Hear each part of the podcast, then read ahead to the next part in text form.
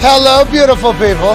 Welcome to our humble abode, the Thunderdome. On this Feel Good Friday, March 3rd, 2023, this sports show starts now. Friday!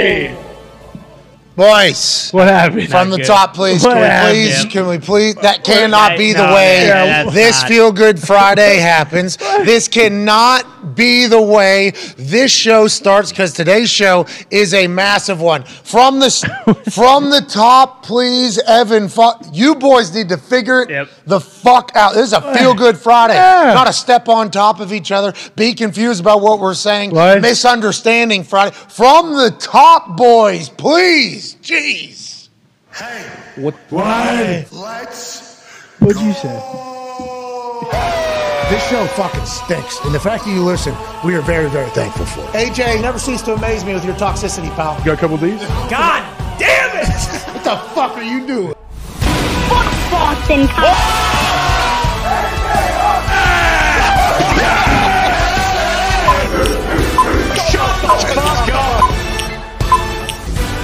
Hello, beautiful people. Welcome to our humble abode, the Thunderdome. On this Feel Good Friday, March 3rd, 2023, this show starts right now. Friday! Yay! How are you doing? Thank you so much for joining us on this glorious Friday, March 3rd. The combine is in full swing live in the city that we inhabit. There's a lot of breaking there's a lot of breaking news happening. There's a lot of spectacular athleticism being displayed. There's storylines developing and there's millions and millions of dollars being made and maybe hmm. Lost in some particular cases in the spandex Olympics that we'll be watching all weekend. Speaking of the weekend, it's a massive weekend. Yes. Jon Jones is back in the octagon for the first time in three years. He'll be fighting tomorrow night. Travis Kelce's hosting Saturday Night Live. Combine will be on all damn day Saturday, Right. all day Sunday. Right. We have a fantastic mm-hmm. couple days ahead. In today's show is going to be a great one. We have Sam Rapoport joining us, not related to Ian Okay, good to know. Or any other Rapoport that you could be thinking of in your head. Sam Rapoport is actually the NFL Senior Director of Diversity, Equity, and Inclusion, was the Senior Director of Football Development, quarterback in the Canadian women's flag football team. Yeah, Montreal Blitz. Absolute stallion in the flag football. Roger Goodell and Roger Goodell's wife, Jane Skinner Goodell. Mm-hmm. And you wonder to yourself anytime you hear that type of name laid out the way it is, oh, must have come from a family of power. Jane Skinner's father Yep, Steve Skinner, I believe. was He was uh, HW's chief of staff. Okay, HW Chiefs now married to Roger Goodell, wife of Roger Goodell. She has taken on the initiative, I believe, of women in the Women's Forum that has been celebrated this week by the NFL. Sam Rapoport was the host of it, and I believe she is a massive part of it. She'll be joining us at 1230. The NFL actually asked us, hey, would you like to talk to Sam Rapoport? We, obviously being doofuses, had no idea that any of this was happening. No. Started looking into it. Pretty impressive shit that the NFL is doing behind the scenes. Excited to chat with Sam Rapoport. I can't wait to hear her thoughts on us. Mm-hmm. Yeah, You know, like interested. First couple questions, her reaction. She has never talked to anybody as dumb as us, coming from the places that we've come from. But I think the NFL is very proud of everything they've been able to initiate over the last few years. Three of the last four Super Bowls have had a woman coach coaching on the field for the mm-hmm. Super Bowl. That's a big deal not only for the NFL, but the NFL's fan base because as the in my eyes, as sports gambling continues to grow, mm-hmm. I believe you're also going to see a massive growth in like, you know, fans, Yes. women fans. I think For sure. because like my wife always been a Colts fan, grew up in the era of the Colts just being so good, mm-hmm. Yeah. having a great time, and now that I watch and get to watch every single game for a living. She'll just sprinkle five, ten bucks on a game while she's watching it. Boom, starts to enjoy it. Starts putting together some parlays as if it's a scratch off. Like, let's do this. What's this? Who's this guy play for? Says her name. I'm like, that guy plays for. Ooh, I like.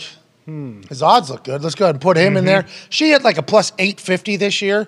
I think a plus 1200 early in the season as well. So she loves it all because sports gambling's coming in. But the NFL understands that, like, hey, we have a sport that women will fall in love with. It's a beautiful sport. We just need to put a little bit more of an emphasis on it. And they have definitely done that. And Sam Rapport's at the top of it. Cannot wait to chat with her. I have so many questions. Oh yeah. Like, legitimately so many questions whenever it mm-hmm. comes to all that. Denny Thompson's going to join us in the third hour. Denny Thompson is Anthony Richardson's quarterback coach, has been his quarterback coach since he was a freshman in high school. Okay. I got a chance to meet this guy because he's also Kirk Herbstreit's son's quarterback coach. Okay. So I got a chance to see him at one of the high school games that I went and watched. Kirk, good dude, great talker, and has a list, a resume of quarterbacks that he's worked with through the years that are very, very talented. The way they're speaking about this Anthony Richardson guy from this combine, and I know people are going to say, like, uh, well, combine hype is all fugazi and everything like that. Team executives are leaking to these insiders probably when they're boozing downtown here every single night in Indianapolis, which this is the NFL spring break. They're saying Anthony Richardson's interviews have been the greatest interviews we've had Yep. in a long time, pretty much. NFL, uh, ESPN, NFL. Anthony Richardson is said to be crushing the combine. I talked to a handful of scouts last night. Every single one of them said Anthony Richardson is the best quarterback interview they've had this year. Wow. So we, I, I reached out to Denny Thompson, who I obviously got a chance to meet this past fall. I said, "Hey, would you come on and talk about Anthony?" He's like, "Absolutely, would love to talk about Anthony because a lot of things that people might have thought of Anthony just by watching him play, they have no idea about him. Can't wait to chat about it." And also, ladies and gentlemen, we have the return of the Hawk. Wow. AJ Hawk, fresh off of a boat. He went on that cult cruise for Yep, Ohio State for the last four days. He got back last night at midnight. I got a text from him saying, Hey, I'm back in the saddle tomorrow if you want. I'm like, Do I want? Yes. Talk to me. Yes, we would like AJ Hawk job. on the program. Well, I took a middle of Wednesday. I just. Uh, no, no, that was a work trip. That was work. Yeah, trip. much different. That Once was in a a work life. trip. Yeah. You don't do that every yeah. year. Did you talk? Did you talk work? Did you shake hands? Actually, Who- like, yeah, Oh, yeah. exactly. Full you know, like the. yeah. Uh, Post round. as it was happening, I was like, "Oh shit, I'm in the thing. We're doing the, Yeah. we're doing the thing." Yep. Because there was caddies at this particular golf course that we played at. Once again, golf course does not matter. Nope. It's just about the people. So afterwards, hat off, handshake with everybody and caddies Yep. Oh, yeah. of the group. It was. I just thought about the tan that I potentially had and how the hair looked, and I'm like, no, that's a whole part of it. Like, Oh, yeah. yeah. That this is know. what the Yep, golf hair is. matted down from So the I- hat. it was it was not a work trip, but you're right. I did have networking. a couple handshakes, a couple conversations, but I skipped. I to- mean, middle of the week after taking ten days off, I'm off on a Wednesday and a Thursday. So, um, and we had a happy hour show yesterday. That was good. Yeah, it was Good fun. show. It's I fun. I enjoyed the timing of that. Yeah. It's like a draft tease almost. Twitter clips did well at Yeah, the they did. Mm-hmm. time that we were at. Should we think about That is a thought. Change the wake up call a little bit, Yeah, go a little midweek. bit later, just kind of. No, I'm thinking every day. You're, Oh, you're not okay. You were thinking just maybe once, like draft spectacular. Well, 12 to 3 has worked pretty well as well. Oh, I agree. Yeah, 12 3 is fantastic. This is our place. But yesterday we went live like 555 or whatever. Mm-hmm. The, re- the clips on Twitter They went. all- yeah, they they all all went. They all went. There was none that like kind of slipped in there. But it's also a great time of year. It's combine year. Talks tables here uh, at Boston Connor at Ty Schmidt. One half of the Hammer. Cowboys Tone Diggs is here. We'll start with the talks at table. Connor, there's dudes doing stuff Mm-hmm. that make no sense, and this is continuing to be a trend. Every single year, the NFL Combine just gets faster, gets more ridiculous. Last year it was Jordan Davis, Mm-hmm. who was like six foot eight, 380 pounds, and ran a four eight or something Yeah. like that. He's a D tackle out of Georgia. The Philadelphia Eagles drafted him. Although he played, I don't think he played nearly as much as we thought he was. I think he was dealing with an injury. He'll still be an absolute dog in the NFL because there's no other humans that can do what he did, is what we thought. This year, we have a six foot two, 282 pound guy that ran a 449. Jeez. Unofficial. 6'2", 282 out of Northwestern, so big fucking brain. Northwestern isn't like a, oh, you play football, you can go to school here. Like that is not how Northwestern No. is. His name is A squared, I believe, because it's so hard to pronounce. Yep. Uh, Adetomiwa uh, Adebawore. Boom. That, yeah, Nailed it. That's how. A square. Is that A squared Yep. is out of Northwestern. Six foot two, 282 pounds. D lineman out of Northwestern. You can press play on that. He runs a four, four, nine.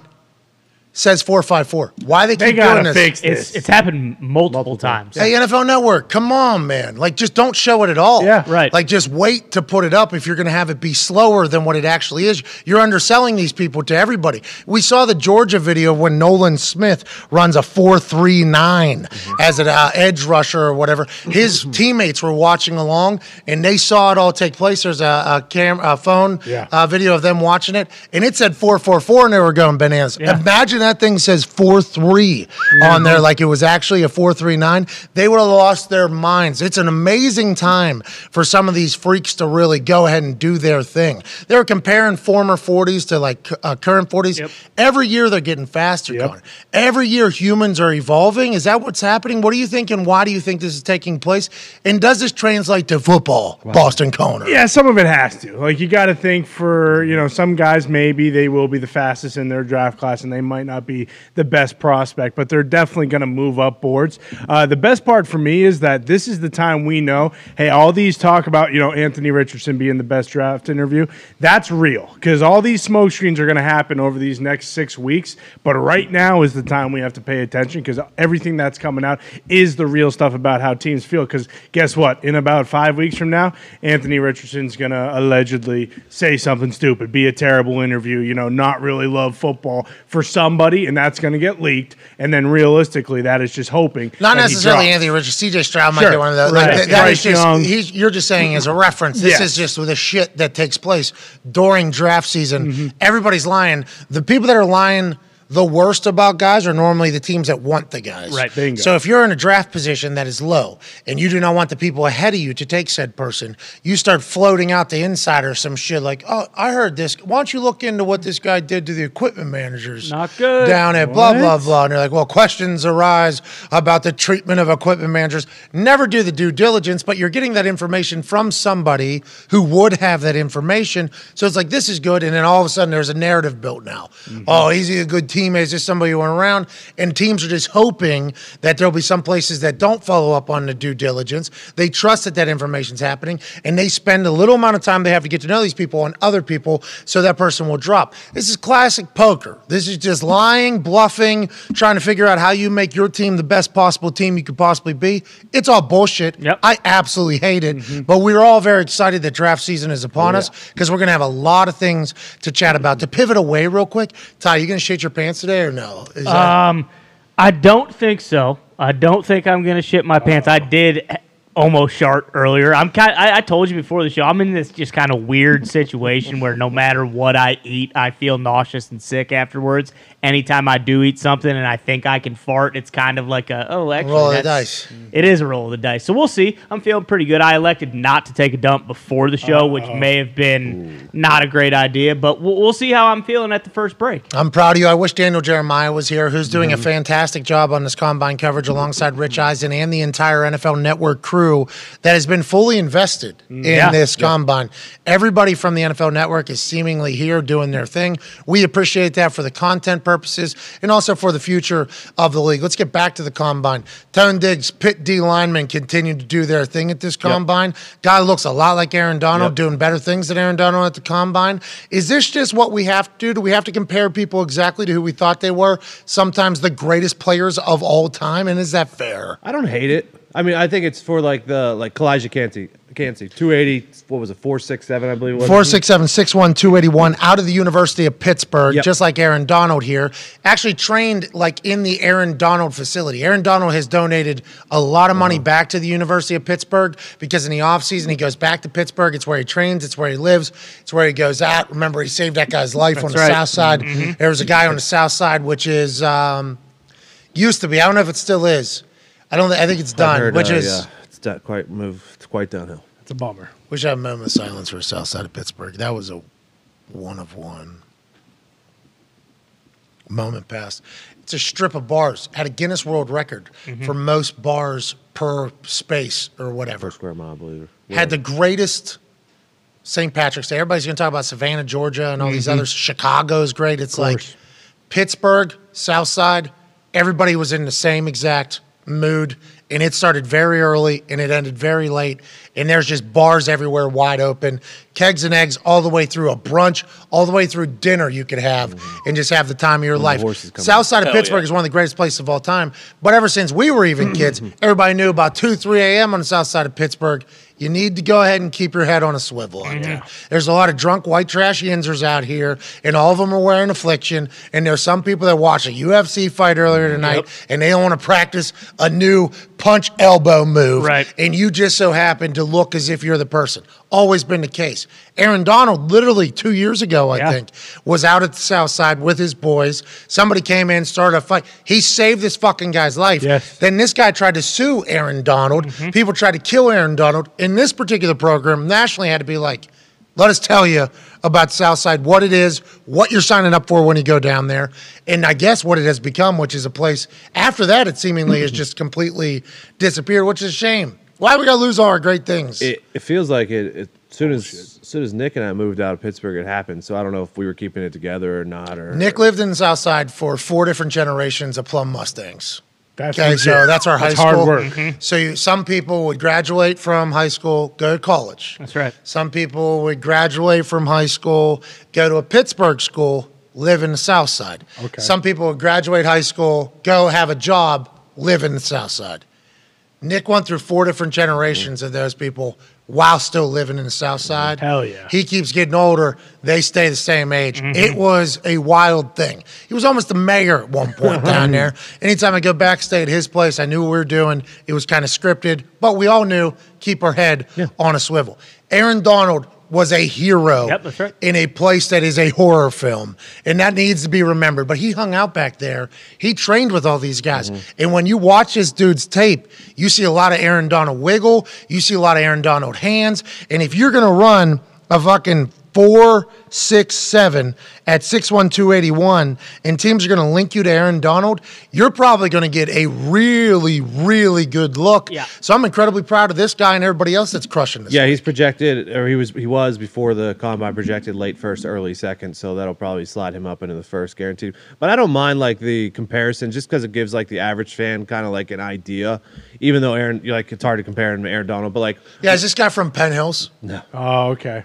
No, I don't think he different is. He's from Miami, though. Yeah, Yeah, true. But like Will Anderson yesterday ran a four six, same number, same pretty much exact numbers as like Khalil Mack at the combine, same exact build. So it kind of gives people there like Jack Campbell, guy out of Iowa, mm-hmm. middle linebacker, supposed to be. I mean, he was really, really, really good in college. Yes. Had like very similar numbers to Luke Kuechly. So I mean, it gives like And guys. he happens to be a Caucasian. It's Yeah. interesting how that always goes. yeah, that True. does. Of course. You know what I mean? Yeah. Every time it happens, I always think to myself, like, that's a seems like a pretty. They're not comparing a whole lot of Yeah, white guys are we, to black guys. are we talking about like stats and analytics, or is it just just an optically Mm-hmm. Farmer. Seems like because there was that dude on texting him ran like a four three or some wide receiver. Yep. And you're like, this guy's like a faster Wes Welker. It's like, well, there has been faster Wes Welkers in the NFL. Why don't we? Why don't Yeah, you just find one of those Yeah, guys. you know what I mean. Like, there's been. Uh, you look at him, you think to yourself, white guy. Hmm. Uh, like that's kind of have. There's a corner, I think.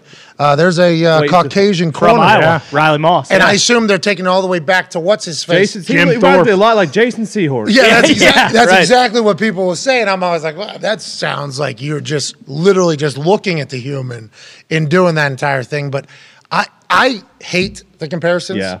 We have to do it. I hate the comparisons because how many different human body types are there? Okay. So you're going to be able to match up a body type to somebody. It's all in here. And I think that is why the Anthony uh, Anthony Richardson news Goodness. is such an impressive one because they're talking about these meetings and they're talking about recalling plays and drawing things up. And Bryce Young, I guess, has been a home run in these meetings as well. They're putting some things on the board against coverages that he has not seen, asking him to dissect it, break it down, what he thinks is going to happen, what he doesn't know is going to happen, taking him back to a play he did. What did this defense do against you here? Because that recall in a 15 minute interview, that recall is what you're trying to find out whether or not a quarterback has or they don't have. Apparently, Bryce Young and Anthony mm-hmm. Richardson have hit fucking dingers in there. And that's the most important part of this entire thing. Yeah, and the whole size thing obviously is getting talked about, but I think it was the Panthers GM who just came out and said, "Hey, Bryce Young in person, they're going to talk about how he, you know, how big he is in person. He is much bigger than what you, you know, see optically from Okay, the that's Twitter good videos. news. Like Yeah, 200. huge. Yeah, because Alabama's got massive humans. Yeah, and going against, you know, he's getting hit by massive humans. No, no, no. I'm not even. No, different animal. Whenever we're talking about the NFL, I won't even get into that. But I'm just saying, whenever you look at him, he's always around Alabama dudes. So, like, the only time we've seen him on TV, Massive O-line. he is in a huddle or behind an O line that is all six foot six, six seven. So he might look optically a little bit smaller because of who's he's who he's around. That's like whenever I, you know, was in the NFL. You know. I was in the right. NFL. Hall of Fame Uh, nominee. Yeah, and people would see me. They would always say to me, "Oh, you're a lot bigger in person than I thought you were going to be." It was like, well, whenever you're just hanging around like six foot five, two hundred and forty pound people all the time, you are all all of a sudden the smallest person in the group. And then I would go back home and hang out with like uh, high school friends and stuff, and I'm like six one, two forty, like. Oh, I'm kind of a dog around here. Like, oh, I'm kind of a little bit bigger guy. And then as soon as I get back to Indianapolis, it's like, oh, there's a little bitch. Put it into perspective. Yeah, there's a, yeah. yeah. So maybe that's kind of what's been happening with Bryce Young too. Maybe optically illusion because of everybody at Bama being the biggest humans on earth. But also to your point, he's probably taking some shots. We'd assume from big people. I am. I'm happy to hear that the size is not a thing that people are saying like, oh, it is ridiculous, mm-hmm. because I thought that was going to be the biggest deal, and there is a good chance that Jim Irsay is going to want to get. If an owner's saying, hey, that guy in Alabama looks pretty Yeah. good, Oh, yeah. and the owner, you know, has hundred percent ownership of the team, the only owner of the team, th- he's going to be able to say He carries some weight. he's going to be able to do whatever he wants. So I think us, me, and a lot of Colts fans are like, oh, Jim Irsay wants Bryce Young. And then my first thought was like, great, we're going to have another Matt Ryan dead, Carson Yeah. Wentz dead, Andrew Luck dead, like Jacoby Brissett dead. Like every quarterback we pretty much had. You can go all the way back, Kerry Collins. I talked about him. a little. Mm-hmm. Kerry Collins was our quarterback for a week and a half, maybe a week. I don't even know.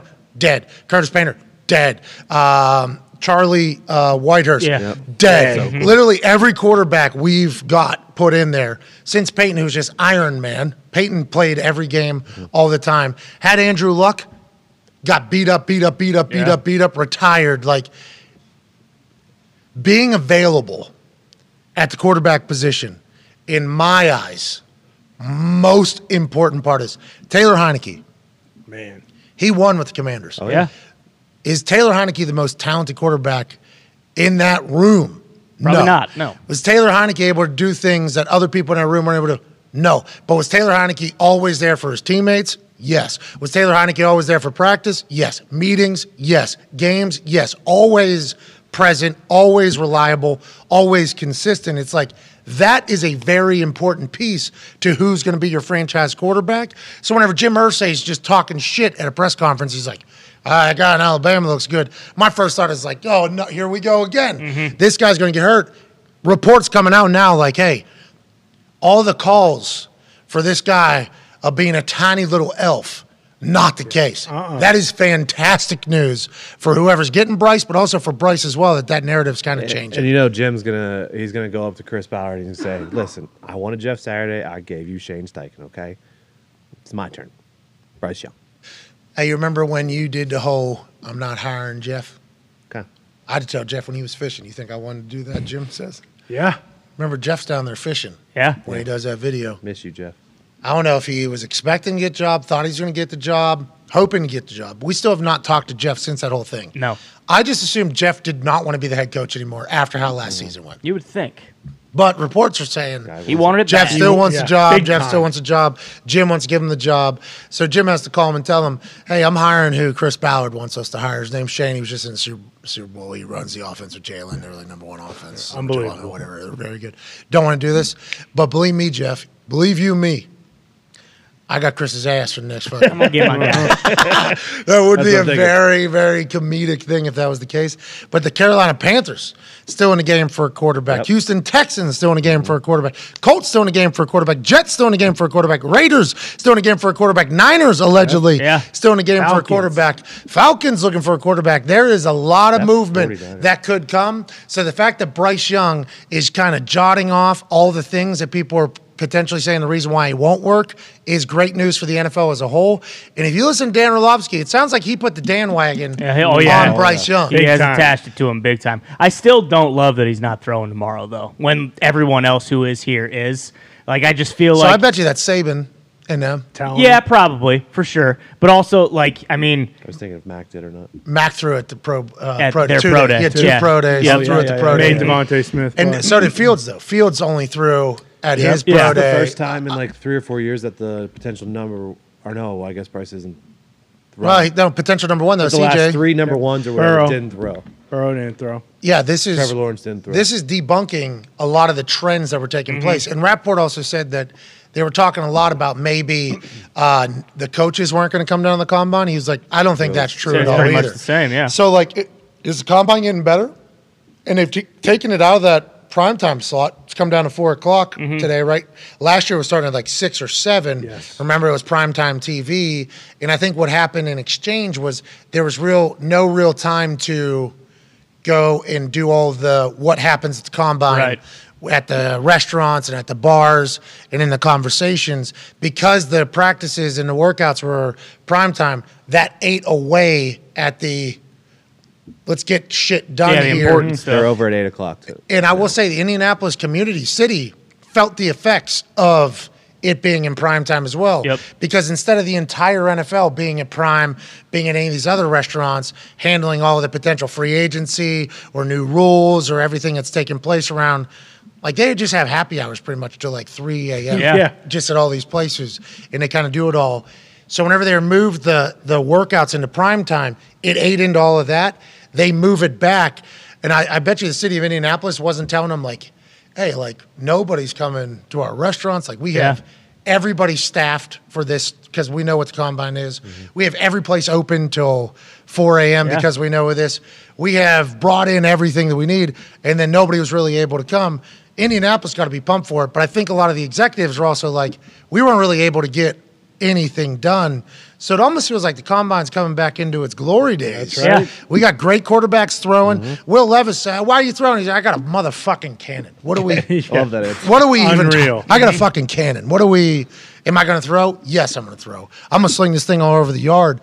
I'm excited for it. I think we got we're in for a great weekend of NFL Combine. For sure, and like Will Levis is like one of the guys. Like he needs to go out there and and have a great day tomorrow because no one's talking about him here. Mm-hmm. Like he he is kind of just fallen through the cracks. Like you really haven't heard anything about him until today when he said that, and it just like.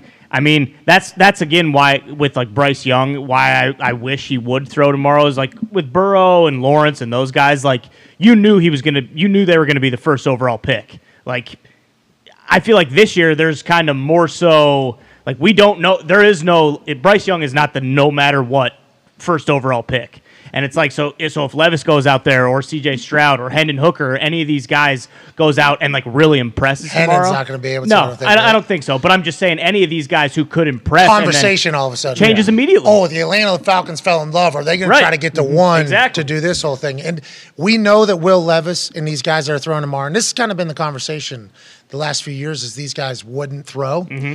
It's like nobody's expecting you to be perfect. You're throwing with wide receivers you've never met before. You have no clue how fast this person is, how quick they're going to run a route. All the all the GMs that are scouting or other teams are they want to see how that thing comes out of your Yep. hand. Yes. Mm-hmm. And if you if they just want to see how it's spinning, does this guy have touch? NFL ball, brand new ball. Yep. Uh, who who had Will Levis say, "Hey, put that football in your hand"? Uh. I believe the Panthers. the Panthers had they Will did. The Levis. Vikings, excuse me. Yeah, the Vikings. The Minister of the Vikings said, "Why don't you was put that football right in your hand?" Yeah, Kenny Pickett last year with Yep. Carolina.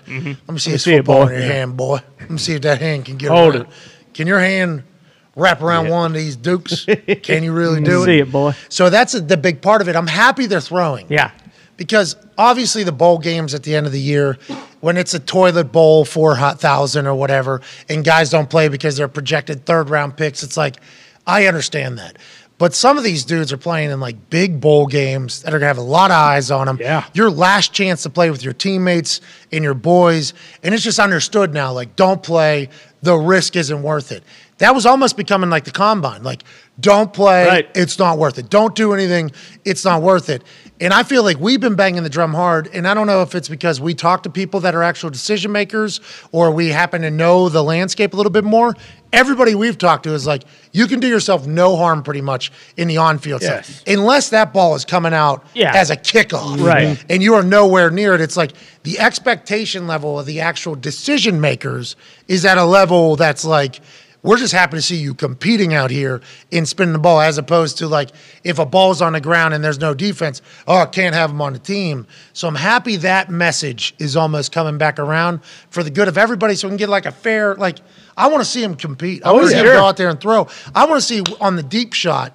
I want to see Cuz drop back and just uncork Yeah. at combine, and then somebody who's next, because at those pro days, guys throw those ridiculous throws. Yep. Zach Wilson throw. That's they're just throwing that with nobody else next to them mm-hmm. that could potentially take their spot. Exactly. Doing something. And all these dudes are competitive. So if CJ Stroud sees Will Levis do something, there's a chance CJ Stroud is going to make a throw that is just going to be bananas. It's good for all of us. Speaking of good for all of us, we got somebody joining us right now who's trying to make the league better for everybody. Hell yeah. Former quarterback in the Canadian women's flag football team for I believe she played in Montreal.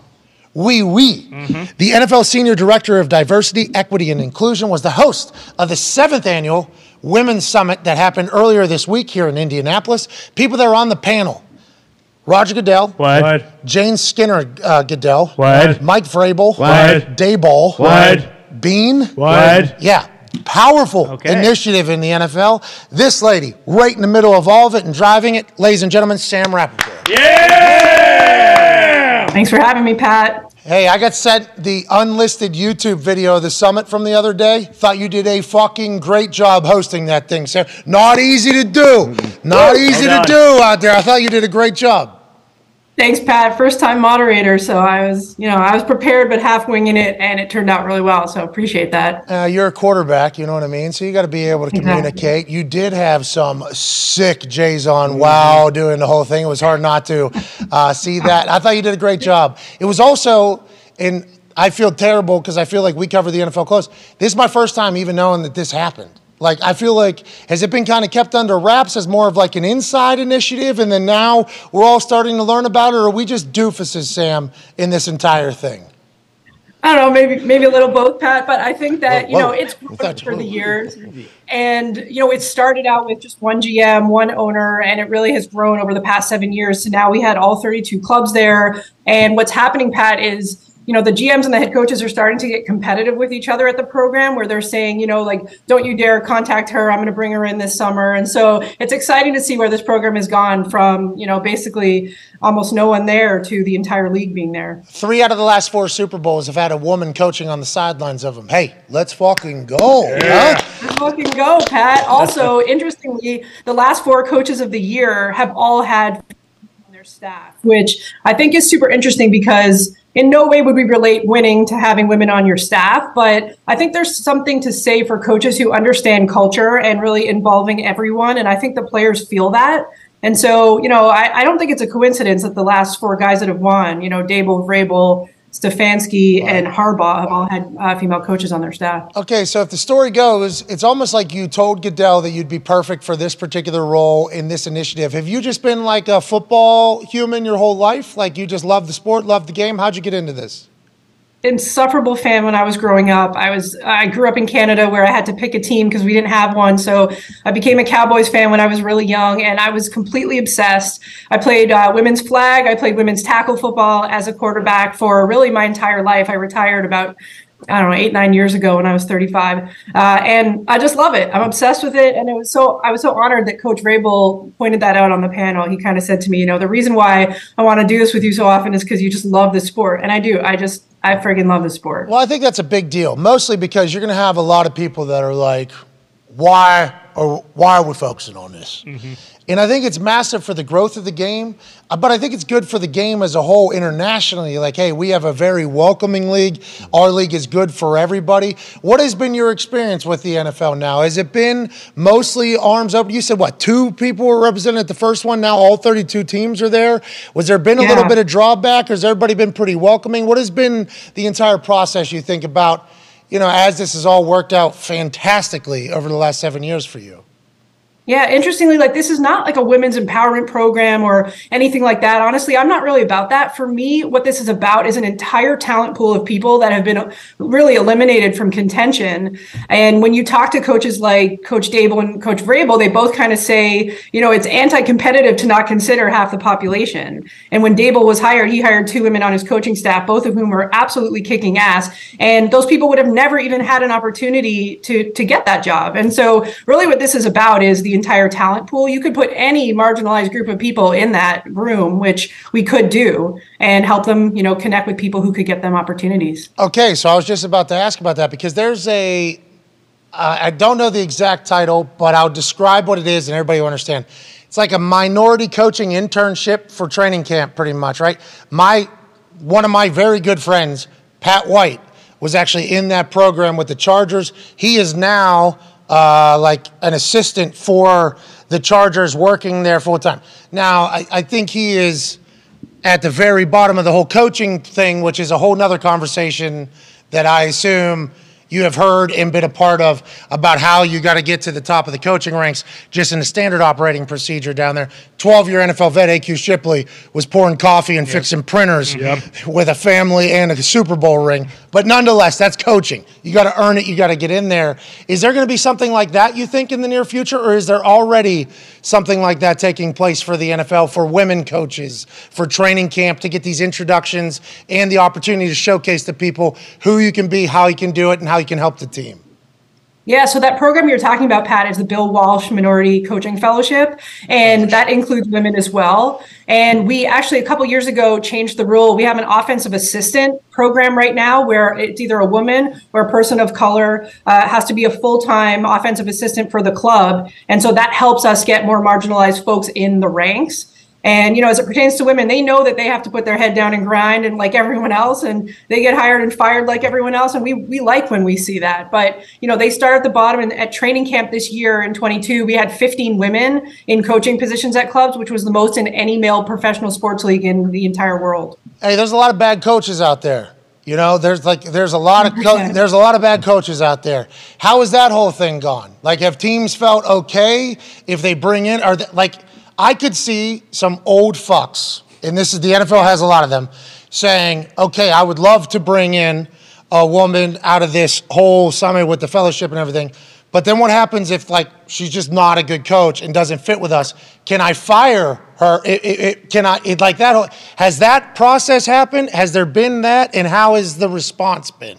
If that makes sense. Yeah, it has happened. I mean, a couple of our female coaches got fired, and you know, many of them have been rehired, which is great. But That's you know, it's kind of a bad badge of honor. That's Yeah, coaching. it's kind of a badge of honor to get fired in the NFL as a coach because you kind of have to earn your stripes and go through that, right? But I think what we do, Pat, is we don't start with, as you called them, the old fucks. We start with like the younger guys who kind of get it and who have who are a little closer to our generation, who really understand the power of bringing everyone in. And interestingly, one of the general managers I spoke to, he said when he brought female scouts into his into his uh, office that it made the men better because it made them a little less like hyper masculine, pound your chest, like testosterone in the room, and it pr- kind of mirrored society a little. And he said that he was shocked that not only did it make the women better, you know, uh, the opportunity to grow, but it made the men better as well, which I think is super fascinating. So the interesting thing about coaches, and that's obviously the scouting department side, which I don't know people as well in that world, but I do know the coaches pretty well.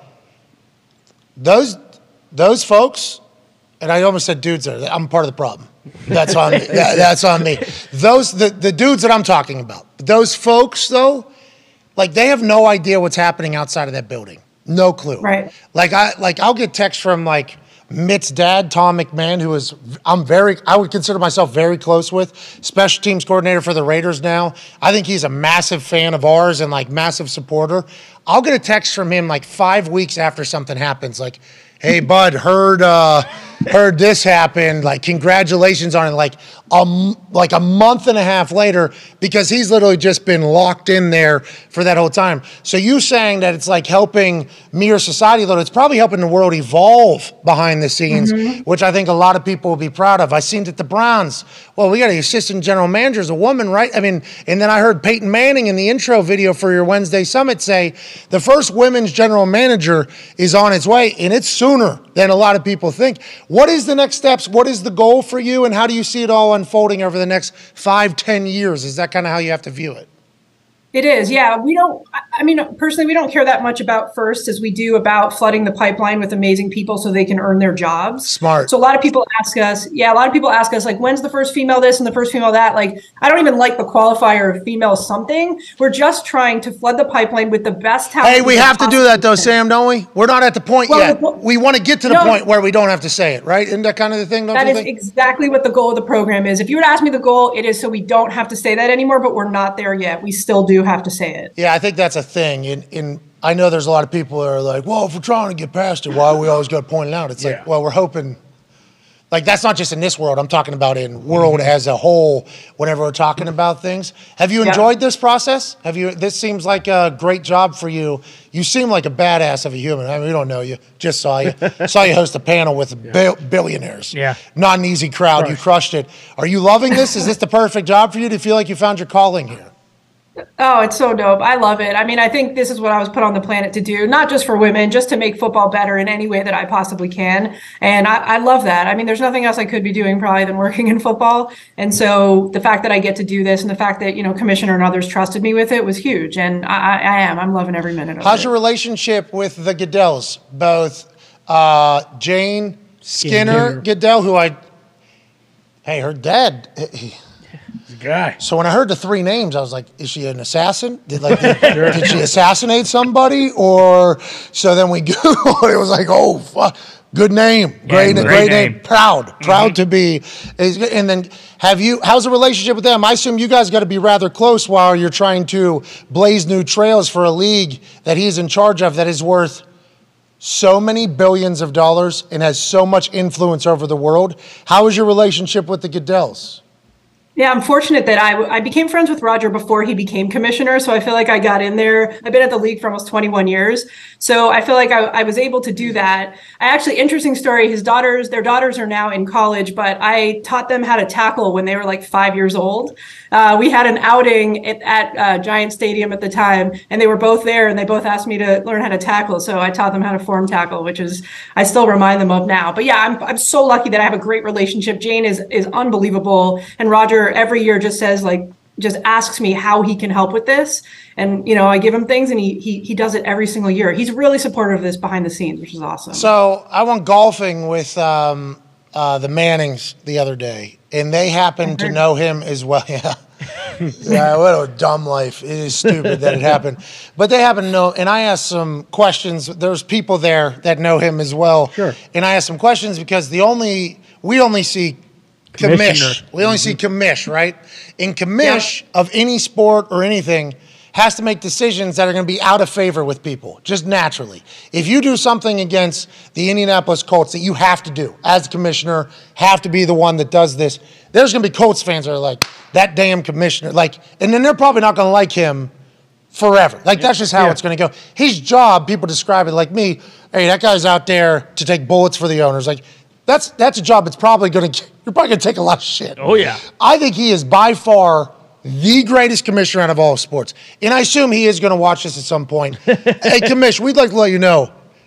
Have you ever watched tape of the MLB commissioner? Every time he speaks, he puts his foot right in his mouth, makes legal. The NHL, boom, same, deal. exact thing. Every other league, like Roger is fantastic at speaking. So my natural reaction is like, got to be bullshit. Like this got to be.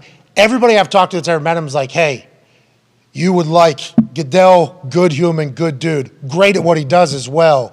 It sounds like this is a real thing he cares about, Sam. Is that an accurate depiction from behind the scenes, Roger? Like, whenever it came to black coaches, it felt like he legitimately was like, hey, this is an actual, we got to fix this. Put together a couple happy hours to meet people and introduce people. Like, I feel like he gets a lot of shit because he is Roger Goodell. But everybody I've ever talked to is like, no, he. This is a genuine human under there. Is that how you feel with this process? You feel like the NFL genuinely wants to change this? And is Roger the right guy for this type of thing? It sounds like he's the the perfect human to drive the NFL forward.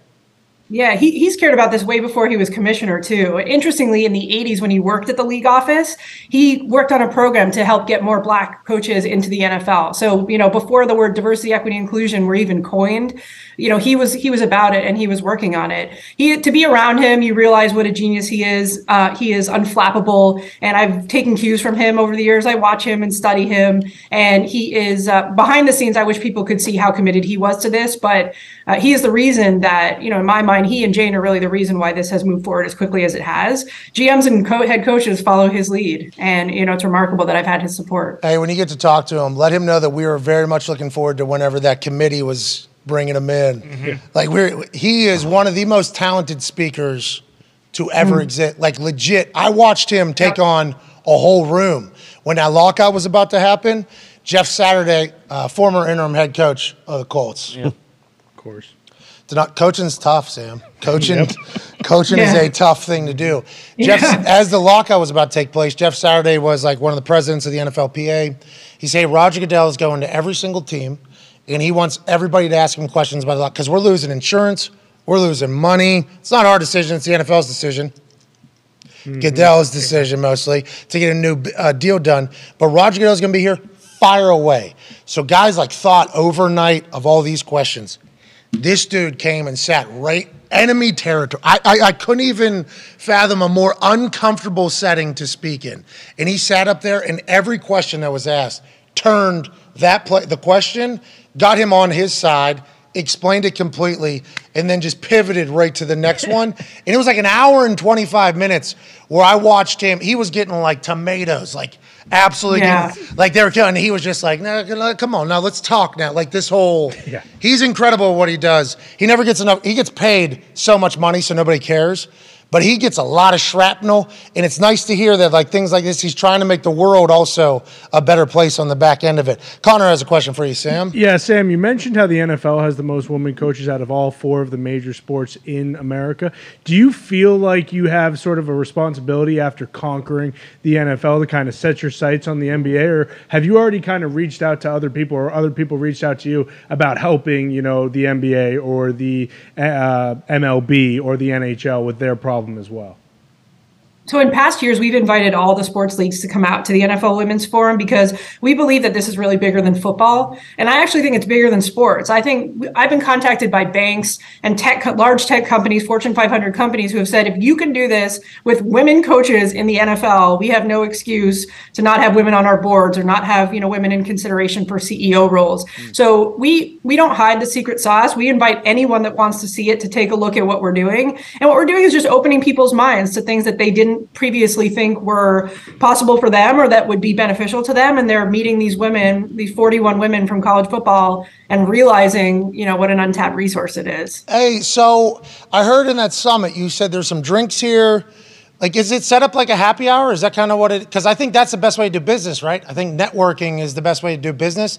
Is that always been how that operates at Summit, or has that kind of evolved? Yeah, Pat, it's almost the most important part of the program is the open bar that night because, you know, what we do is the reason that male coaches and male scouts get jobs is because they're hanging out in the same places that head coaches and GMs are, right? Whether it's at Senior Bowl, at a bar or a cigar lounge or a golf course, places that women don't typically find themselves. So we create kind of an organic environment. Whoa, Sam, Jesus! No, if I was to say what you just said, I would have gone. You know, golf courses where they don't normally. Cigar lounge. Yeah, no, no, no. I'm sorry. I'm joking. Go ahead, though. You're right. You're right. You're right. You're right. You can you Totally. can't- Generalizing, of course, I love to golf, so I'm on the golf course all the time. But in generalization, we're not we're not there all the time. So what we do is we create an opportunity to just have casual chats, create kind of more friendships than networking or relationships or anything like that. And the open bar, honestly, is where most of it happens. There's been jobs offered on the spot at the open bar before. Yeah, I think that's like obviously not just as I grow older here in the business world. It's like this is such a like this right here mm-hmm. is such a powerful. Mm-hmm. It's such an incredible thing because people want to work with people they can they know they can trust they can feel a little bit. So opening doors and more introductions is such a it's a I think it's the easiest way to change something. I think it's the best and easiest way. So whenever I heard you almost lead off the summit with that, I was like, that's Okay, because we've been pitching that heavy here. Oh, yeah. Because with the, uh, I think it was at one of the owners' meetings, they have one of those happy hour sessions, and we asked Rapoport, we're like, okay, so is it just like DJ? Do they got a live music?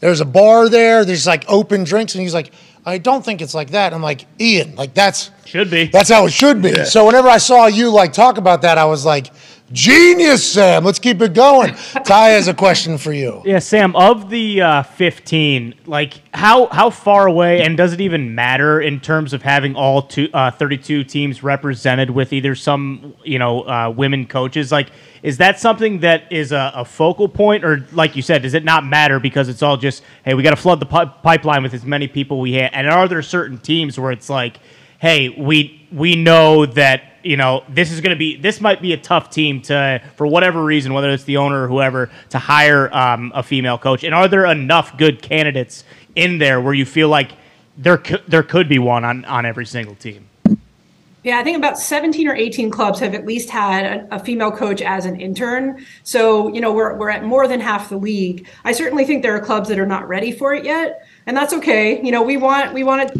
Who are they, Sam? Sam, who are they? expose them.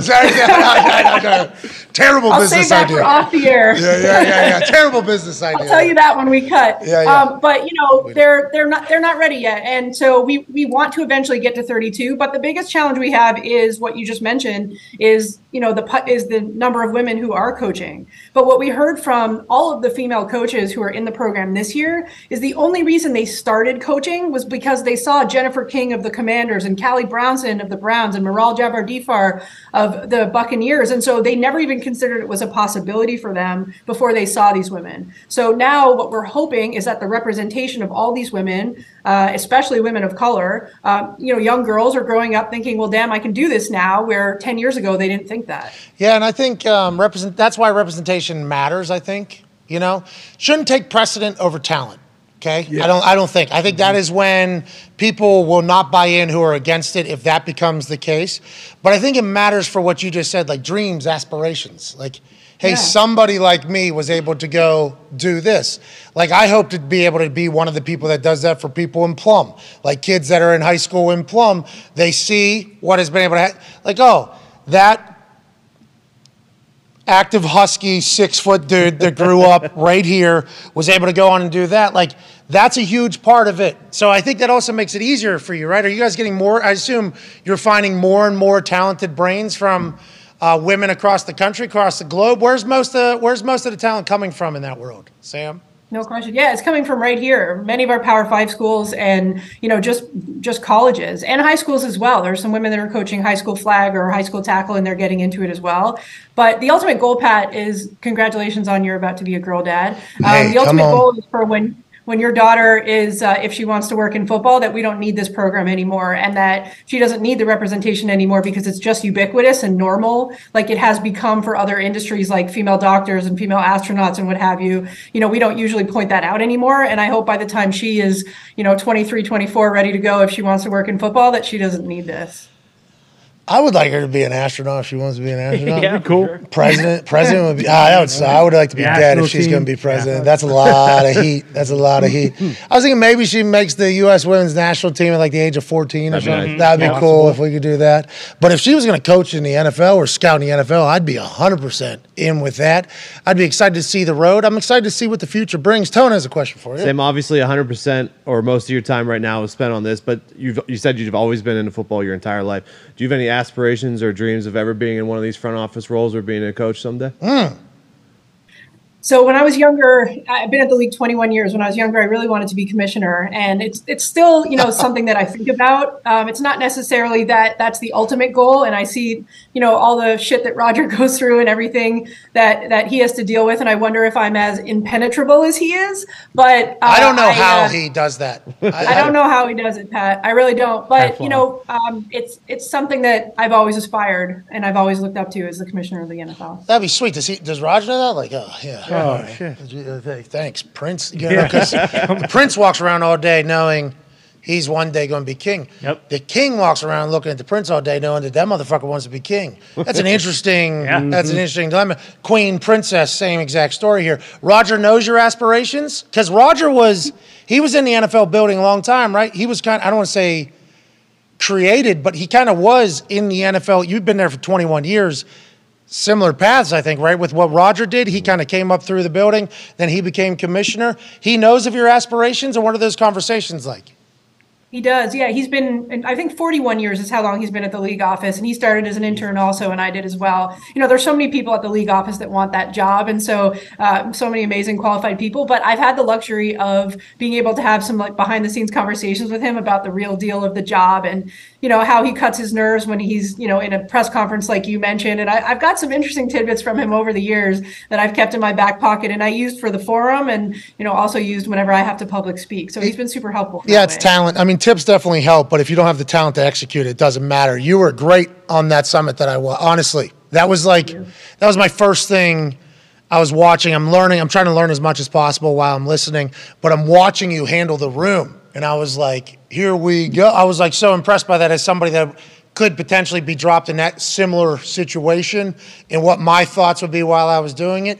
You worked the room well. A Canadian commissioner? Oh. Would you put a team up there? Is that what you would say, Sam? Are we putting a team right up there quick and we get a lot of A's? Maybe the NFL yeah. A's? What, what, are we? Are you doing that or no? Saskatoon Snakes? Yeah, uh, I used to actually. I used to. Uh, people used to stop me in meetings all the time to get me to say "scout" and "out" and all those words that I used to sound super Canadian. But I've been here a while. I married an American. I'm sure I'll become a citizen at some point. So I won't lose my Canadian citizenship, but I'm sure I'll be a dual pretty soon. Hey, let's talk about the future of the NFL because it's going to grow. Good. Obviously, we're going to get more women involved in the scouting and the coaching, and it's going to be because of your bad. At, hey, come on, that's oh, good. This is good.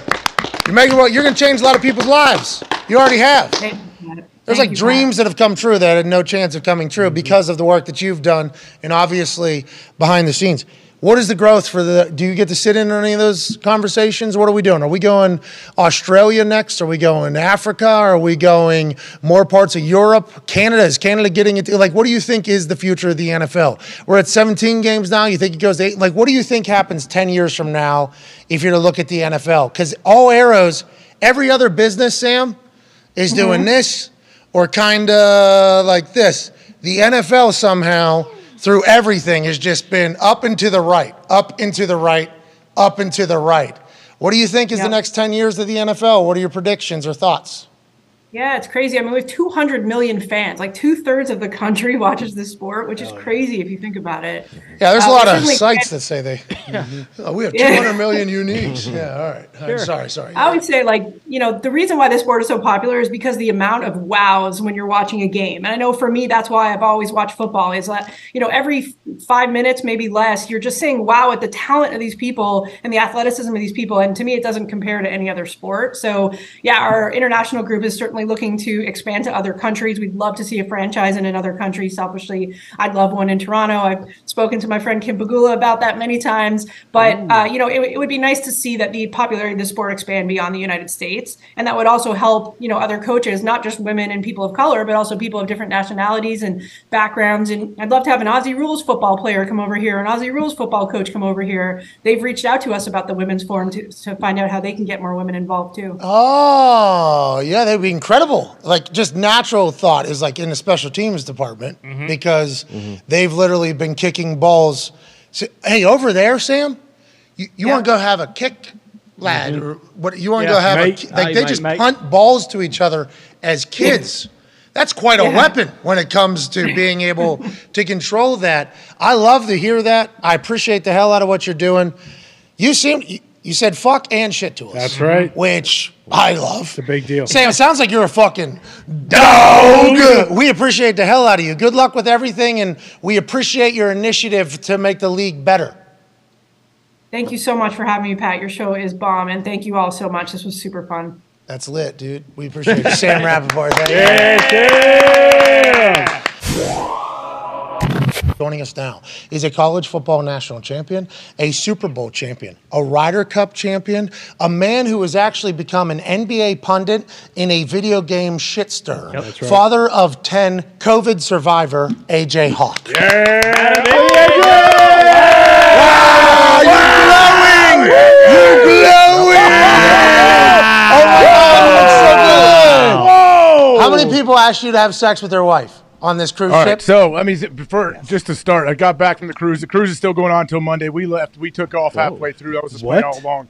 no old guy reached his hand down my pants and tried to grab my dong like it happened to you guys. So I don't know what cruises you're oh, going on. There may be specific said cruises just for that, but the Buckeye cruise is not one of those from what I have seen. Okay, well, I'm happy to hear that. The Not cruise, truck cruise. the cruise that I went on, I don't think was for that either. Nope. And it did not happen to me more than that day one. So I don't know if I looked my best when I came on that ship, and that's why I got offered and not any other day. But that was literally my first experience on a cruise, first night on it. Think of me. We know me a little bit. You had bit to now. feel pretty, but at, at the, you had to be freaked out, but also like, hey, look at me. All right, here we go. Yeah, I got pointed out when the guy started recruiting me. Like, because he had stopped at a couple different spots on the boat. to- Grooming. He was grooming you. He, was, he might have stolen you right off that boat. Hey, that, well, I had all those thoughts run through my head whenever the question was asked. I'm like, his, uh, this guy all day's been doing. I'm here for another six days. I can't. do I can't do that, sir. Literally, I, like I tried to be as professional as possible, you know. But I'm happy to hear that didn't happen with you. A lot of money raised, right? This is an annual thing. How many years have you been doing this? Man, this was like 16 or something. I think we've missed Jesus one. Christ. Okay, so you've done 15 cruises in the last 16 years. Well, COVID did it stop? No, Ohio still does it, right? Not real, or did you? Uh, guys- yeah, oh, it, it, it happened. Okay, awesome. Uh, actually, one year, one year, no, they had a cruise on land where we, they went hotel, out, yeah, that did was everything in a big hotel. Road. Oh yeah, I do remember that. Okay, so 15 out of the last 16 years you've been part of this. 14 out of the last 16 years you've been on a boat. This was a new boat, right? This was a different style cruise. Did you enjoy this one more than the previous ones? And was more money raised to what cause? Is the money raised to? Uh, it all goes now through like the James Cancer Hospital at uh, at uh, OSU's campus and Ryan Day's foundation. Oh, everything he's doing. He was on on the boat. Jim Tressel's on the boat. Herbie is still there. Like they're they're going until Monday. They're not getting home till Monday night. Did you They're love it? there. Did you love the new cruise? Right, this is the first time with a new boat, right? New style. It was cool. Nor it was normally like a you know those giant cruise ships with twenty five hundred people, three thousand people. This one was. It's still a big old boat, but it was there's like six hundred people, and it's more. It- It's easier to get around. Yeah, it was cool. They raised a ton of money while I was there, and I'm sure they will continue to raise money until they get off. Are you doing Q and A's there? Are you doing one man shows? Are you in general Bob Carpenter? Well, Bob is. Yeah, we to, What's going on? one of the big one of the big uh, money raisers. They all, we auction off different like things like experiences and all this stuff. And Bob and Schlegs always come on stage and juice the crowd up and get them going when I have to go up there. The boys made up an experience that was maybe auctioned off at the boat, but you seem to say that is not the case from the, how you started this whole thing. There was no sexual experience with AJ Hawk auctioned off at this live Oh. experience in the middle of international waters and maritime law. There was not. Uh, I don't know how that would good. work, especially Okay. being affiliated with Ohio State and public university and all Well, of that. I'm not that's sure. Oh, okay. I was gonna say. Now's not the time for us Come to do on. it. You know what I mean? Oh man, I had a good legend. Yeah, yeah, yeah, yeah, yeah. We can't. we we dang gotta it. Keep it in the holster. Yep, that's right. You know what'll happen? per the chop house. At some point, Time, it'll come. time will come. Yeah, time will come. Put the finger guns right back in the holsters, and then let's. You know what I mean? Oh, let's There's just another move. name on a couple buildings at Ohio State that we could have turned to as well. All right, and let's just, you know, keep it. We're on Jimmy Kimmel last night. Yeah, that's right. Hey, we're on- Congrats. That's was awesome, fun. man. That, that Bakhtiari freaking dunked on his ass too. yeah, and so did uh, somebody else came out and tweeted about it. Well, as that guy's well. still wearing a fucking mask. So Jeez, what happened? What Who happened? is? Talking about Kim. allegedly, We would like to let people know. JK. Okay. if you would like to wear a mask still, do whatever makes you happy. Do whatever makes you happy. We're, but I, I think there is a large portion of society, Don't let Tony But see the New you. York Times said, "Don't do shit." Bingo. and then that's pretty. They're they're like an important one, right? Yeah, and we They're know like a what pretty- side they lean to as well. Whoa, what does that even mean? I'm What just is saying. your what is your That- deal? It's, it's not like you know OA, OAN or whatever the Ty, hell how, it's how called. come how come Tone and Connor These guys just can't. Just can't. You know. they get so excited? Talking do. about the news. worst. This dude job. literally only knows one human in politics. That's right. And who's that one True. human? Who's that one human? That is the future president of the United States of America, Governor Ron DeSantis. And for those of you that knew the show, he watched Yellowstone, became this person. Then he learned about. That's right. Uh, anyways, hey, we're mass on that boat. Mass on that boat. Mass, like Catholic Church? Yes. No, Did- were they no, giving the. Eucharist out? What? What do you mean? what? masks. You know what I mean? Mask with a K. Uh, there's some people wearing masks every once in a while. Yeah. Threw him You overboard, right? I think that's just no, but I th- no. I think No, that's, I don't care. I think that's gonna be normal now. We just Yeah. that just needs to be. Uh, It's the way it is. And by the way, I think they're to us much nicer now too. You know what I mean? Like I feel like yeah, yeah, yeah. I had a couple conversations with some people that were whenever I was in the middle of my travels for um, uh, the vacation or whatever, Mm-hmm. and very kind on the way back too. Like questions too, like hey, I need an actual answer from uh, said person because they were sitting in a spot with a thing, so had to talk to a double mask Yep. double mask person. Okay. Sweet. So hey, you gotta do whatever you gotta do. I appreciate that this is how you're living, but we do have to have a conversation, and I hope you don't hate me right now because I don't hate you. I hope you don't hate me. What an interaction. We're talking like Okay. There you go. almost full convo and then like uh, have a good day. So I think that's good news for everybody. Yeah, definitely. Here we Do go. what makes you comfortable. We're moving forward. Me and Tony were talking about maybe making a mask with our mouth and nose cut out so we can kind of be on both sides of the coin. You know what I mean? Support both groups. Okay. I wasn't part of this. Yeah, well, What? it's- let's move along here. Uh, congrats on being a good human. Thank you for making the world a better place there, and also congratulations on not getting you know solicited mm-hmm. to do. Yeah, any- I was neither the cuck or the cucky, I guess, right? Okay, thanks for clearing that up. All right, Okay. We- So there we're- were some. Thank no, you. no cucks involved. Okay, no cucks about it. The Ohio State cruise. Yep. All right, we like that. a. Tagline. 23. Let's move along. Combine's happening. You were a freak show at the combine. I feel like we do talk about this every year, and you probably hate talking about it every year because of how impressive you are. But whenever it comes up, uh, this guy ran like a 4 4 at like 40 some inch vertical, was number five overall pick. And oh, by the way, that was after like 14 knee surgeries already. Yep. And uh, hey, can we get your medicals? Can we test you? Absolutely not. You cannot. No way. You cannot at all. Check my charts. Check my charts, bud. That's all you got to do. Hey, you do whatever you got to do. So that you, wo- I, I don't want to say you worked the draft cycle, but you did. Like, and you crushed. You crushed it. Combine. Well. What do you remember? What do you think about? And uh, do you think the quarterbacks are throwing? Here we go. CJ's throwing. Shout out Ohio State. Levis is throwing. Shout out to Kentucky. Bryce Young's not throwing. Okay. Hendon Hooker not able to Nope. participate. But Anthony Richardson's going to be spinning that ball, and allegedly, he is the guy right now. It feels like the combine's getting back to all of its lore. Okay, coaches are there. You got real primetime players doing stuff as opposed to opting out of, I don't want to hurt my stock or anything like that. Why do you think that's happened, and what do you think about the combine? Well, yeah, I, I wonder why it's happening, especially with all the DeMaurice Smith stuff before we, we had that, like, that seems like three years ago. But he came out saying he wanted to cancel the combine, right? That was like, yeah, a month. How, how- that was like two months long ago. ago? Yeah. It was like two months ago or whatever. And now we're saying, hey, the combine's back, prime time. You know, they, they hold it off and make sure to, like, the quarterback's throwing is probably the prime thing of the whole event, obviously, we want to see. So the reason why I'm happy we're talking is because when you say things, obviously I don't talk to humans that think like you ever in my life. So like it makes me think of things. NIL might be the reason. So these dudes have money.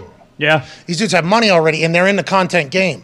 A lot of these guys. Oh, yeah. So when you're playing at the combine, you're doing shit at the combine. Yeah, you don't they're not paying you that, for. right. They're not paying you at the combine. No, I'm saying these guys are going to rip these clips and make. Oh, gotcha. You know what I mean? They're going to make highlights out of this thing. They're going to make content out of this. So they're making money. They could just view this as almost, and obviously this is not how their their only focal point is, but in a pros and cons of participating at the combine, con could get hurt. Uh, con very low chance of getting hurt. You're throwing a football. You're doing that every day when you're training for the draft, anyways. Uh, another con, you could kind of like miss a couple guys, and people will think that you're not as accurate. Even But you can throw your pro day, though. If you feel like you didn't do well there, you can throw your pro day a week later. And every single person that makes actual decisions doesn't expect you to be perfect with guys you've never thrown to because they have actual brains and they're not just like media and fan narratives, you know. GMs are like, oh, he's never thrown with a guy that has run a 4 2, this guy. He's never thrown with a guy who's run a 4 9. You know what I mean? Like there is, there's a couple of those happening. But in the pros, it's like, can go out and spin it. Yep. Can show GMs that I can throw a Duke earlier than the pro day, so we don't have to go through maybe as much at the pro day. It'll be a good time. I think we'll have a good mm-hmm. time doing it if you like throwing the football, which I think a lot of guys, I think a lot of guys enjoy it. And also massive content and moment opportunity here. Yep. Sweet. Nolan Smith, this guy out of Georgia. Oh yeah. Nobody's talking about him. Nobody was talking about him coming in the draft. He's whatever 6'2", 240, mm-hmm. runs a 4.39 or something like that. Yep.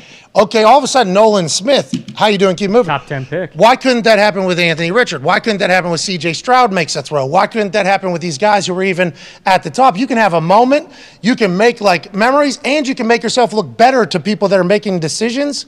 and fans, and you already have money with the NIL Yeah. deals that are happening. I think this is going to continue to be like this, AJ. I think there's a chance. I think that's a big pro. I think this the fact that this year that it's, it's kind of turning out that way, and it seems like more guys than I thought, like high caliber quarterbacks, are going to throw at the combine. Mm-hmm. Usually, a lot of the the top, if you're considered one of the top guys, you just throw at your pro day because that's when you can script the whole thing and make it all hopefully look as good as you possibly can. You know what I wish they would do is just stop doing the schedule that they do. What do you mean? Let's treat these guys as adults, you know, as opposed to having to wake up at 4 a.m. for a drug test that you got to go do whatever and all this. Like, And wait like three hours in between your 40s you run basically too. yeah, like let's set a schedule for these guys. You know, like, hey, you'll meet at this time. Like the guys who are like first rounders, second rounders. If we actually want to make this into something, like, let's actually do it, as opposed to just being like, fall in line.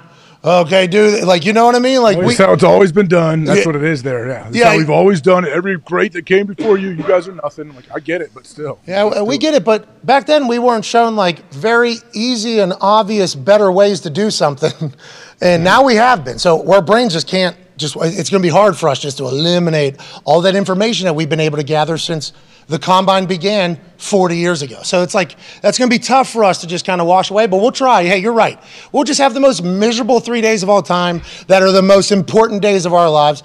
And actually, no, we're not. We're just going to opt out. We'll just do our pro day because we know pro day. We get here at 8 a.m. We're weighing in. We're jumping at this time. Meeting with coaches at this time. This is happening, and then I'm guess what I'm doing. I'm gonna go sleep in my bed actually Yeah. after that, mm-hmm. and then I'm up tomorrow working out with my coach, doing the whole thing. I think there's a, a way we can maybe evolve this thing so that we get the best people there doing shit, and also we learn some stuff as opposed to just fake, you know, behind the scenes stuff that takes place. I like this for the come. I think we're going the right direction, AJ. I think we're going in the Yeah, I- right direction. I think we are. I think it's just it's they're trying to find a way to schedule it to where all of the things we want to see are in those windows that they want. They want it live when it happens because if you can see the quarterbacks throw live and not like recorded that happened two hours ago, if they could put that in prime time and still make the schedules decent for the guys. So they're actually they've gone off of prime time a little bit. Really. Yeah. Oh yeah, They big moved it earlier because last year, remember, they tried prime time. Maybe Uh, okay, maybe Yeah, that's last good. year maybe two that's years ago. yeah. seven. last year they tried prime time. And what we talked about in the first hour, so if you've already heard this, good and tuned back to whatever you're doing in your life with us screaming and jumping in the background. Um, they, the prime time time, although it might have been okay for TV numbers, I don't think they saw a big enough boost in the TV numbers that warranted taking away from all of the networking and business that happens in Indianapolis at the restaurants and around at the hotels in a lobby at, because that would be the prime time time, you know, like eight. That to- makes sense. Good for them to adjust then. Good for them. yeah, and I don't think help. that was like this. The city of Indianapolis is benefiting greatly from that. Oh, yeah. because whenever that was in prime time, nobody was able to really go out. They would just do the meetings in their hotel. Yeah. So if you're in the hotel restaurant or hotel bar, it was good. But they were doing the combine till like eleven. Guys would have like an hour, and then they would go to bed. It's hard to tie one on if you're deciding to do that at eleven fifteen. Tie one on normally nine thirty decision. Mm-hmm. You know what I mean? Right. For sure. Nine o'clock decision, not mm. like eleven fifteen as an adult. It's like I'll have a couple, and then I gotta. There's not like a mindset of like, oh, I'm gonna go. I'm gonna go meet a bunch of people tonight. That's what combine kind of is mm-hmm. Yeah. for a lot of these people, and I think they lost that whenever it was later. So last year, um, it was seven o'clock starts. This Yeah. year, it's three to eight, four to eight. Yeah. Smart. Seems like that's why that was made, which is hilarious to think about because that's just like all the shit that's going on off the field. They're also like, that is something that happens at the combine, right? Because it's always had to be like, I don't want to say like not talked about, but kind when of. all the, that's when business happens. Like agents are like, hey, don't worry. When I get to the combine, that's when they can talk to multiple teams, kind of see what kind of interest you have if he has a free agent, whatever it might be. In my eyes, this move is acknowledging that that exists. Yes. Like, hey, this is an important piece and it happens. We need to acknowledge it and we need to figure that in my eyes. And I assume they have a different explanation on why they chose to do it and everything like that. But this all this shit that happens at all these restaurants, I think it hasn't really been brought into light until you know, like podcasts that here. Like I think Pardon My Take. Like they learned of it, like what happens, and they talked about it, and now they travel out here every single year almost to do the whole thing, and they are one of the first and the massive mm-hmm. Huge big dogs in the sports world. So I think like the networks never talked about. It It almost felt like it was something you can't talk about, can't talk about. All this almost I don't want to say colluding, but it's like tampering. Like Yeah. they didn't want to talk about it because it wasn't a part of their schedule. Now, since it's like out there and everybody that kind of respects it, it's like okay, we this is an important piece, and this movement of time I think is a big indicator of that. Yeah, I mean, it's like almost like they didn't want fans kind of meddling with going down there. But like we were talking to Bruce, you know, and it's and he was like, he went what not last night, the night before, Tuesday, and you yep. see, you know, fifteen uh, like front office personnel, head coaches, and stuff Every like that restaurant. at every single one. And then we were asked, we were talking to him, and we were like, "Well, you going back Friday, Saturday? Like those are the big days." He's like, "Ah, "I guess I kind of have to." Don't No, I?" no, I think early week. No, Is, they're is where it's actually kind of Well, moving. I don't know. I don't know because like I think you know as we get older, we've all been here. I mean, AJ doesn't age. He doesn't. No, Never. doesn't. This guy's been on fucking 16 cruises. Yeah. That's right. Look at him. looks like he's going to the combine. Never been offered. Uh, never, no, never guy grabbed me like he did you. That's not He true. never grabbed me. He was just kind of working me. working. Oh, okay. As we age, though, hangovers are a real thing. Oh yeah. They grow. and Yeah. exhaustion. They grow. Mm-hmm. They grow. Yeah, boom. And exhaustion mm-hmm. is Yep. another thing that grows. Mm-hmm. You know, all these. You do you do plant that seed a little bit earlier in your life. That's right. You have one hangover and you're like late teens, early twenties. You're like, oh, I'm hungover. Never do that again. Yeah, and then you just keep going, keep going, keep going, and you're like, you listen to people talk about hangovers. And you're like, you got to be the softest fuck of all Yeah, time. exactly. Quiet That's exactly right. Oh, okay, I'm yeah. that guy. I'm the guy I used to say that to now. Oh, oh, yeah. yeah. AJ, yeah, oh yeah, me too, yeah. For sure. Oh, I wouldn't say it exactly. I'd be like, oh, that definitely sucks. Also, not a dog. yeah. okay, we know that. And then as you get older, now I'm like, if I was to go back and do any any month that I did, any of them, I wouldn't make it out alive. Yeah, I would not IR. survive. Oh, yeah, yeah, I would be absolutely dead. So I think you know, exhaustion of all the con- like all the interviews, like you Sure. still, even if it's not like grueling work, you still have to be at something Doing all day pretty much Yeah. for the combine. So I think it kind of peters out, but I might be completely wrong. I've never gone down there and done the whole. What about the staffs that don't didn't show up though? Does that worry you about the combine? So Rapoport said that was uh, grossly. Over. Uh, Oh, what is this? I tried to I tried to do it twice. The Misrepresented. stories of the combine's demise were greatly exaggerated. Boom! They were. That's it. So, Attaboy, Tony. so the stories of the coaching staffs dissipating were greatly exaggerated, is what Rapoport kind of said. He and I wonder if the reason why is, you know, afterwards you probably say, "I'm not going." Mm-hmm. You know. Oh, like when it's done. Yeah, it's like I'm oh, not, I'm not doing that again. Yeah. I think that yeah, there's a chance there's that, you know, like because you get back home and you're like exhausted and what did we really get? Yeah. Right. The- and some watched it. coaches are like, does my opinion even matter? It doesn't. My opinion does not even matter to anybody. If I tell the coach that is higher than me in my own room, he has his own thoughts. It does not matter at all. So I bet you there's a lot of that. And then as it gets closer, somebody from another coaching staff goes, "Hey, you going? Yep. You going to Indianapolis?" He's like, "I wasn't thinking about it." It was like, "Oh, come on, we got blah blah blah." It's like, Yep. "Oh, Sounds I- good. I think that ha- I think there's a chance that happens. That's when you, you- set up your next job, though. You have to set up down the road. True. Hey, if my head coach gets fired, look out for me. If you get promoted somewhere, bring me on as a position coach. That's happening like so much. And we've reported this obviously with Rapoport.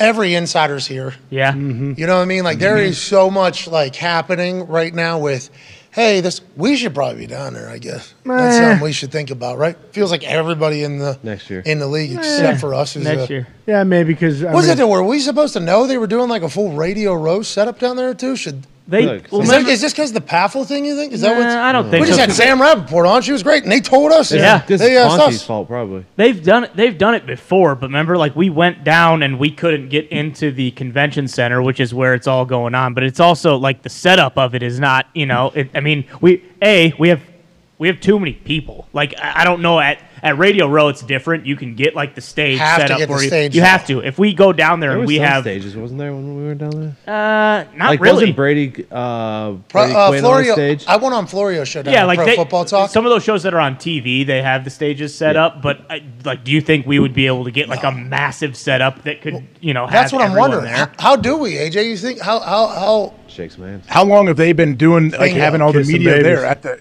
at the combine? I don't know. This is exactly what we're talking about, though. I never do. I was actually talking to um, my wife about this because when I went golfing with the Mannings the other day, at that particular course, there was humans there. Yeah. you know, and uh, everybody's doing doing like a drink of some sort.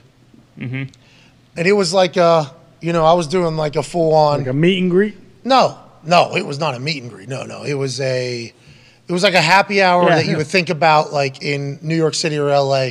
We always talk about these executives that are hiring for happy hour so that when they go to happy hour, they can say, Oh, I did this. What's your company doing? It's like when people kind of mingle and make things happen. Like it is why being in Indianapolis in the show business is a little bit of a Detriment. detriment mm-hmm. because there's no events or happy hours that you go that I can go to or just like and meet anybody that could potentially just have a little bit of an idea mm-hmm. and be like, oh, I got this person that you can meet. I hate those things so bad. Had a blast doing it the other night. Yeah. I started thinking to myself, maybe I don't hate those things as bad as I think. Maybe I've been to a couple bad ones. Sure. And I just hated the hell out of it. You do a lot of these things, AJ. Like, no shit. What are you talking about? Like a cocktail hour type thing you have to go to? Yeah, like all these events, like all these charity events that people But whatever you went to, whatever you went to, seems like I I feel like it was a smaller type thing, right? The, the big like hundred people ones, those are what's not fun. If you actually kind of know some people or whatever, that's all right. So like all these charity events that take place, I feel like that's what's going on. Like obviously, hey, we're helping. We would like to help this cause. We would like to show our support. We would like to take money that we have and put it in a place that it'll be better served than in my pocket. Like so, I appreciate people that do that. But also at all those events, it's like, who's here? Yeah. How we doing? What we doing? And I hate those things. So I got to get over that. That's how I got to evolve, AJ. That's how I got. I, got. think most everybody hates those things though. Some people live for them. Yeah, I, I, I, I witnessed some. I witnessed Yeah. some legendary those events people. Mm-hmm. It was pretty fantastic. The whole thing takes place. A lot of that Ohio State. You doing a lot of meet and greets to Connors at, on that ship? I mean, everything, yeah, like because of the, how the cruise took off over the last 15 years. Yeah, like my charity is like a lot of the cruise people come to our event, and so we're all connected. It's like a huge, big family. Basically. Yeah, you keep you keep like getting away from this Deflecting, because mm-hmm. I said Q and A. You said yeah, Bobby's question. thing. Mm-hmm. Well, so you just get to go on this ship and do nothing. You just kind of have a we vacation do, with Laura. No, you like we have. I mean, there's there's definitely times when you get to get away and do stuff. But yeah, like excursions with people that are the spon- The whole boat is sponsors and people that are on there, and we know a lot of them. Did you zip line? You went in zip line? No, Bobby Bobby ziplined actually. I didn't snorkel? zipline. Of course he did. Did we go Yeah, we took like raft? a we took like a catamaran to a those are the snorkel deal one day, and the other day just Booze, yeah. we- did you booze on it? Were you Oh, allowed- I were you saw you. booze on it? You, Oh, drink, yeah? you were drinking Hemingway's for uh, Yeah. someone's birthday. So I, like, Tone was so happy to hear that he What's and you boozed on a catamaran, and he wanted to the get. What was the other event you did? Uh, just the other day, like there's each day the boat stops somewhere. We just we went to a beach somewhere. They took us to a beach and hung out. So you want catamaran snorkeling and then beaching? Yeah, that's all I did. Now everyone else they have day. You know, they're going like Bob went to some ruins yesterday. He's still he's still on the boat. He's doing other stuff now. Okay, so the catamaran sounds like a great time. It's a great time. That's the move. You're not fun. allowed to start boozing until you're done snorkeling because they don't want you to be boozed up in the uh, in the water snorkeling. But after that, it's great time. And uh, Bobby Carpenter has given us an update from the Ohio State cruise here on our guy Schlegel. Uh, when the autograph signing comes at you thick and fast in the AM, there's Anthony Schlegel right there. That man has deadlifted 600 pounds in construction boots. Dog. Uh, you're talking about an absolute dog, but it appears as if the seas have gotten him. What do you think happened here to uh, Coach Schlegel, AJ? That was you- so that that was the uh, we had a signing the first morning. Got on the boat, uh, whatever the first night, and then the next morning, 8 a.m. signing. That was Schlegs. I guess Schlegs is a he's a man of the people, and he just uh, he was out and about with everybody, kind of late. I feel like, and just uh, Bob posted that. We found out the next night at dinner. Schlegs, none of us knew he posted it. Next night at dinner, Schlegs like, "Well, you posted this picture, Bob." Like it was awesome to see it all happen. and then what Bob say? Boss, I had to. Like, I, I would I love had it. permission. I had permission. Uh, Schlegel, hey, thank you for your service, Schlegs. Thank you, Schlegel. And obviously General Bob Carpenter, who rallied the troops to save Big Ten football. Yeah, were people saluting him on the cruise ship? Or Does he what? get asked about that in Q and A's? Like, is it is that a thing? I- to Connors? Probably, I didn't. I didn't go to all the stuff that he is at, but yeah, he there's like a they run. He and Schlegel run these like they do all kinds of stuff, teaching people like different stuff about football. I'm sure people ask him. Yeah, general. See, you just said at all these events he's at. He's one of those guys. Yeah. that's exactly who we're talking about. I mean, on the no, I'm just talking strictly on the boat. There's all- there's all different kinds of like fun events that people pay to come to, and they raise money, and the guys entertain everybody. like water balloon fight. Yeah, like uh, they do. it- We uh, yesterday when I was, they did a, this big beer chugging contest that brings in a ton of money now. Ooh. Oh, so people boozing real hard on Oh, this. it's like yeah, people are people are there for a good time, no question. Hell yeah. Who else was on the boat? You said General Bob, obviously Schlegel. Did you say Her- Herbie? Kirk, Herbie's Herbie's there. Kirk Herbstreit. Um, What's he doing? What was he? What was? Archie, Hold on, we know. Hold on, we know. Heisman Trophy winner. Hold on, yeah, we'll talk. Archie, I didn't get a chance to chat with Archie uh, that Ohio State game day. He was, I, I don't believe I got a chance to chat with. him, But Zeke was there. Zeke's Zeke's awesome. Ezekiel? is he doing this? Hold on, but, but before we get to Ezekiel, who we are big fans, we would like to hear about because his coach Mike McCarthy, whew, he's saying a Oh, lot down at the combine. I can't wait to get your thoughts on it. What was Herbstreit doing? What, what was uh, what was Kirk Herbstreit up to? Was he having a good time? He deserves it. Yeah, he was having a good time. He's hanging out there with his wife and his buddies, and I've, I've gotten to know his buddies over the years, and a lot of them were on the boat this year. What a crew! You know, actually, you know, you know a good chunk of them. Yeah, we talked about you first night. They do this big like uh, introduction parade type thing where all we go on the stage and do all Here's this stuff. event. Yep. And I was talking to Kirk. Uh, yeah, that night he was he was asking about you. We are talking about you and his whole path and what he's been you know going through with the old Amazon everything. I love that dude, man.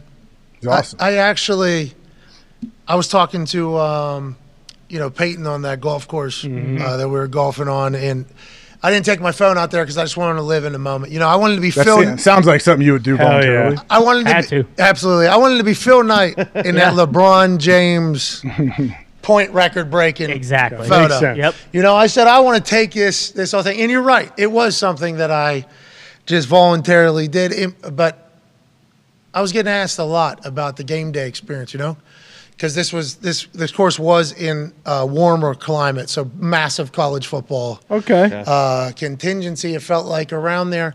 I was getting asked about that, and just like then there was like more sophisticated questions being asked because like, hey, let's go a little bit. How about the whole?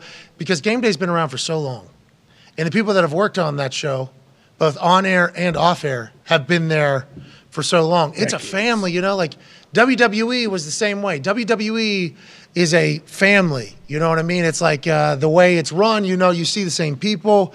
I, felt it. I felt that the couple times I was around it. You know what I mean? So so like going in there though, I had a great understanding of almost everybody in the family though because I'd followed the business for so well. You know what I mean? And basically I kind of knew who I had respect they knew that I knew like their accomplishments and it was almost like I felt a bit more comfortable going into that environment. And Michael Cole was my ally in there. And it was like, I'm just going to say, hey, hey, how you doing? How you doing? I'm just going to keep it up. We're going to keep it upbeat.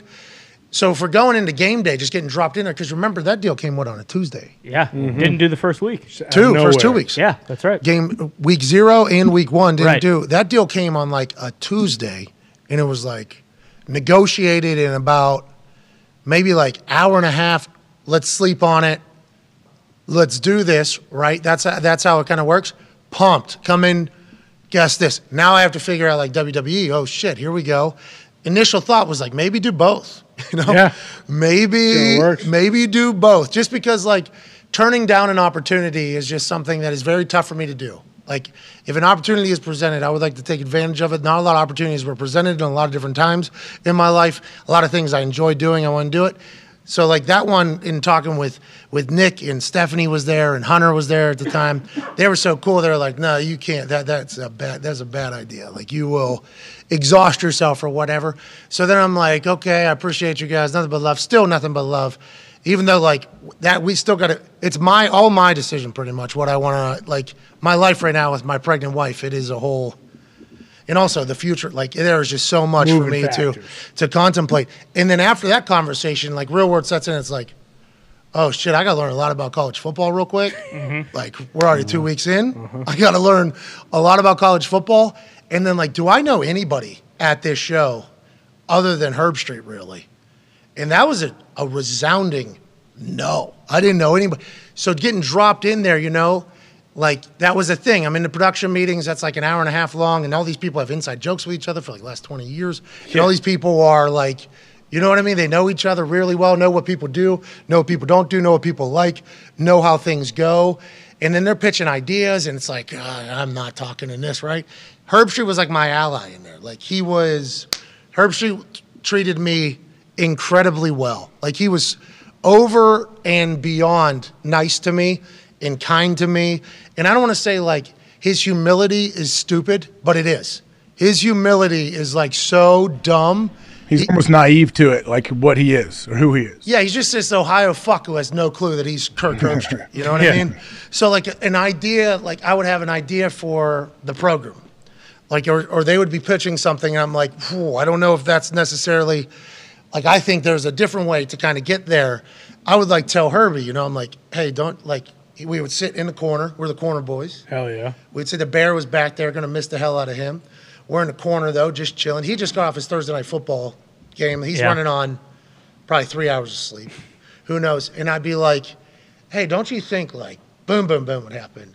And he would be like, "Yeah, say it." I'm like, "No, no, no, Herbie. This is like, if you think that's the case, you should say it because if you say it, it's to happen." And he goes, "Your words," and I'm like, "You don't even know." This guy, mm-hmm. this guy doesn't. You don't. Hey Herbie, you don't even fucking know that you're the face of college football, dude. Like he still views himself as that guy who was just like He's a team guy. He's like team first guy. insanely grateful to even be put. Because if you remember what game day was, it was a tiny set, off nowhere, kind of the second college football show. Chris Fowler was in there working it, and then he still views himself as like the oh my god, I can't believe I'm allowed to do this job because he was like doing local Columbus radio Oh, yeah. and Columbus TV, new- like sports guy. I think he He's like living. He had like a couple roommates, and he just took a radio gig. He's like, I didn't even want to do anything in the media. I didn't think about it, but it was it was open. It was available. I did it. He made like fifteen thousand dollars, and then he sent a tape into game day, an audition tape, and got it. and they just plucked him in there and it was like here you go and he still views himself as like the That. that like oh i didn't make it to the nfl my stats aren't like what everybody else's stats are. It's like herbie yeah your stats are this. The face of game like college football. Yeah, like a whole a long sport. time. you know so that was like interesting to get to know him and chat with him. And when you're with somebody especially on the road for that long i think you see all of that person like when they're exhausted when they're tired when they're at their best when they're working when they're not working. He's a fucking good one dude. Herbie's a good one He for, he was to me at least. He was a, he was a good one to me man Oh, he's awesome. He's awesome on the boat too. People obviously love him. They do little like roundtable college football talks that Herbie will be up there with a couple different guys, and people people eat that stuff up. he's he'll say like a little thing in the production meeting. He'll like look over me. He'll be like, look for, like for one of these games, like look for a right tackle to dominate Ooh. in this one or whatever. And I'm like, oh, Herbie thinks, okay, this guy's gonna run all over the place. Let me put that down for my notes later with tone. Okay, Good and then as I'm like kind of piecing it together, I like add that thought into it because it's like if Herbie's saying, there's a reason Herbie's saying it's mm-hmm. either his brain is saying it or it is just like a widely known thing. It's like he's just. I couldn't even imagine what those college football conversations are like on that boat, especially if Ryan Day is the benefactor of the money. So everybody there is probably Ryan Day fans, I would hope, his foundation. So like, or his hospital. Herbie m- want to bat hard for Ryan Day, like very, very hard for Ryan Day. Whenever it was potential, like lose to Michigan Yeah, in you're done. Columbus, get this guy the fuck out of here. He went to bat hard for him, and I think he took a lot of shrapnel from Ohio for that. Yeah. So I, I hope it was a great weekend for all you a week and a half or however the fuck long it is. Yeah. It's a long one. Yeah, this one this year it's long. No, It wasn't like that before. Go ahead, Connor. Well, and then when he came into the NFL, it's like he crushed. I mean, when he came on Mm-hmm. the last two weeks of the you know playoff season, Three he and got, one. He got yeah, basically he got uh, the he got all Oh, four right, but he got one of the spreads wrong. Like he knew what he was fucking talking about right away, and also like having all that knowledge of the guys who are currently in the league because he watched them play in college. Like it just translated so well. And I think because he doesn't know that he's Kirk Herbstreit, that's why he takes all those notes and mm-hmm. does all that homework mm-hmm. and like everything.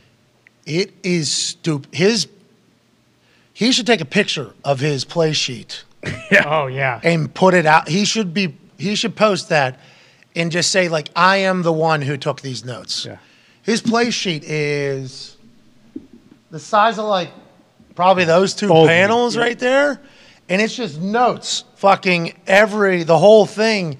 Dude's been doing this for 27 years. It's like he knows. Oh yeah. He knows everything, but he feels as if he still has to like be uh, prove himself. I think that's the Ohio fucking him, and I appreciate it. Just like we're lucky to talk to you, a man who played for the Green Bay Packers, won a Super Bowl with the Green Bay Packers. Who's the coach of that team that was coaching the winning of the Super Bowl team? Ty. Mike McCarthy. Oh, Mike McCarthy, current head coach of the Dallas Cowboys. Mike McCarthy's doing a lot of chatting, obviously, at the combine, mandatory press conferences for every coach and every general manager. Also, every combine uh, participant has one. So we hear a lot from a lot of people. Mike McCarthy was asked a lot about last year. And if you do recall, Kellen Moore was let go. He's now with the Chargers. And Mike McCarthy will be taking over the play calling duties. Because as soon as Mike McCarthy got back, we assumed that Jerry hired him for the offensive guru that he is and that he would be calling plays. So when his uh, regime started at Dallas and it was not going well and he was not calling plays, everybody was like, well, what the fuck is this guy doing? Mm-hmm. What is Mike McCarthy doing? He got pounded, especially because he's the head coach of the Dallas Cowboys. It's going to be on prime time every single weekend. Everybody's going to talk about you. He was getting murdered. Then they start having some success. They start going. Kellen Moore is all of a sudden a head coaching candidate because he's calling plays for Dak Prescott. Obviously, being brought into question a lot on how much they run, how much they pass, how it all goes. Mike, now, in an effort, I believe, to save his tenure as the Dallas Cowboys head coach, will take over the play calling duties. He had a lot to say about last year's operation when he talked about Kellen Moore and said this. Yep. I just think like anything, um, you know, everybody has plays, everybody has concepts. You know, we, we we're every every player and coach. You have tendencies in this league. Uh, you're you're ignorant to think that you don't. Um, you know, and it'll be no different for myself.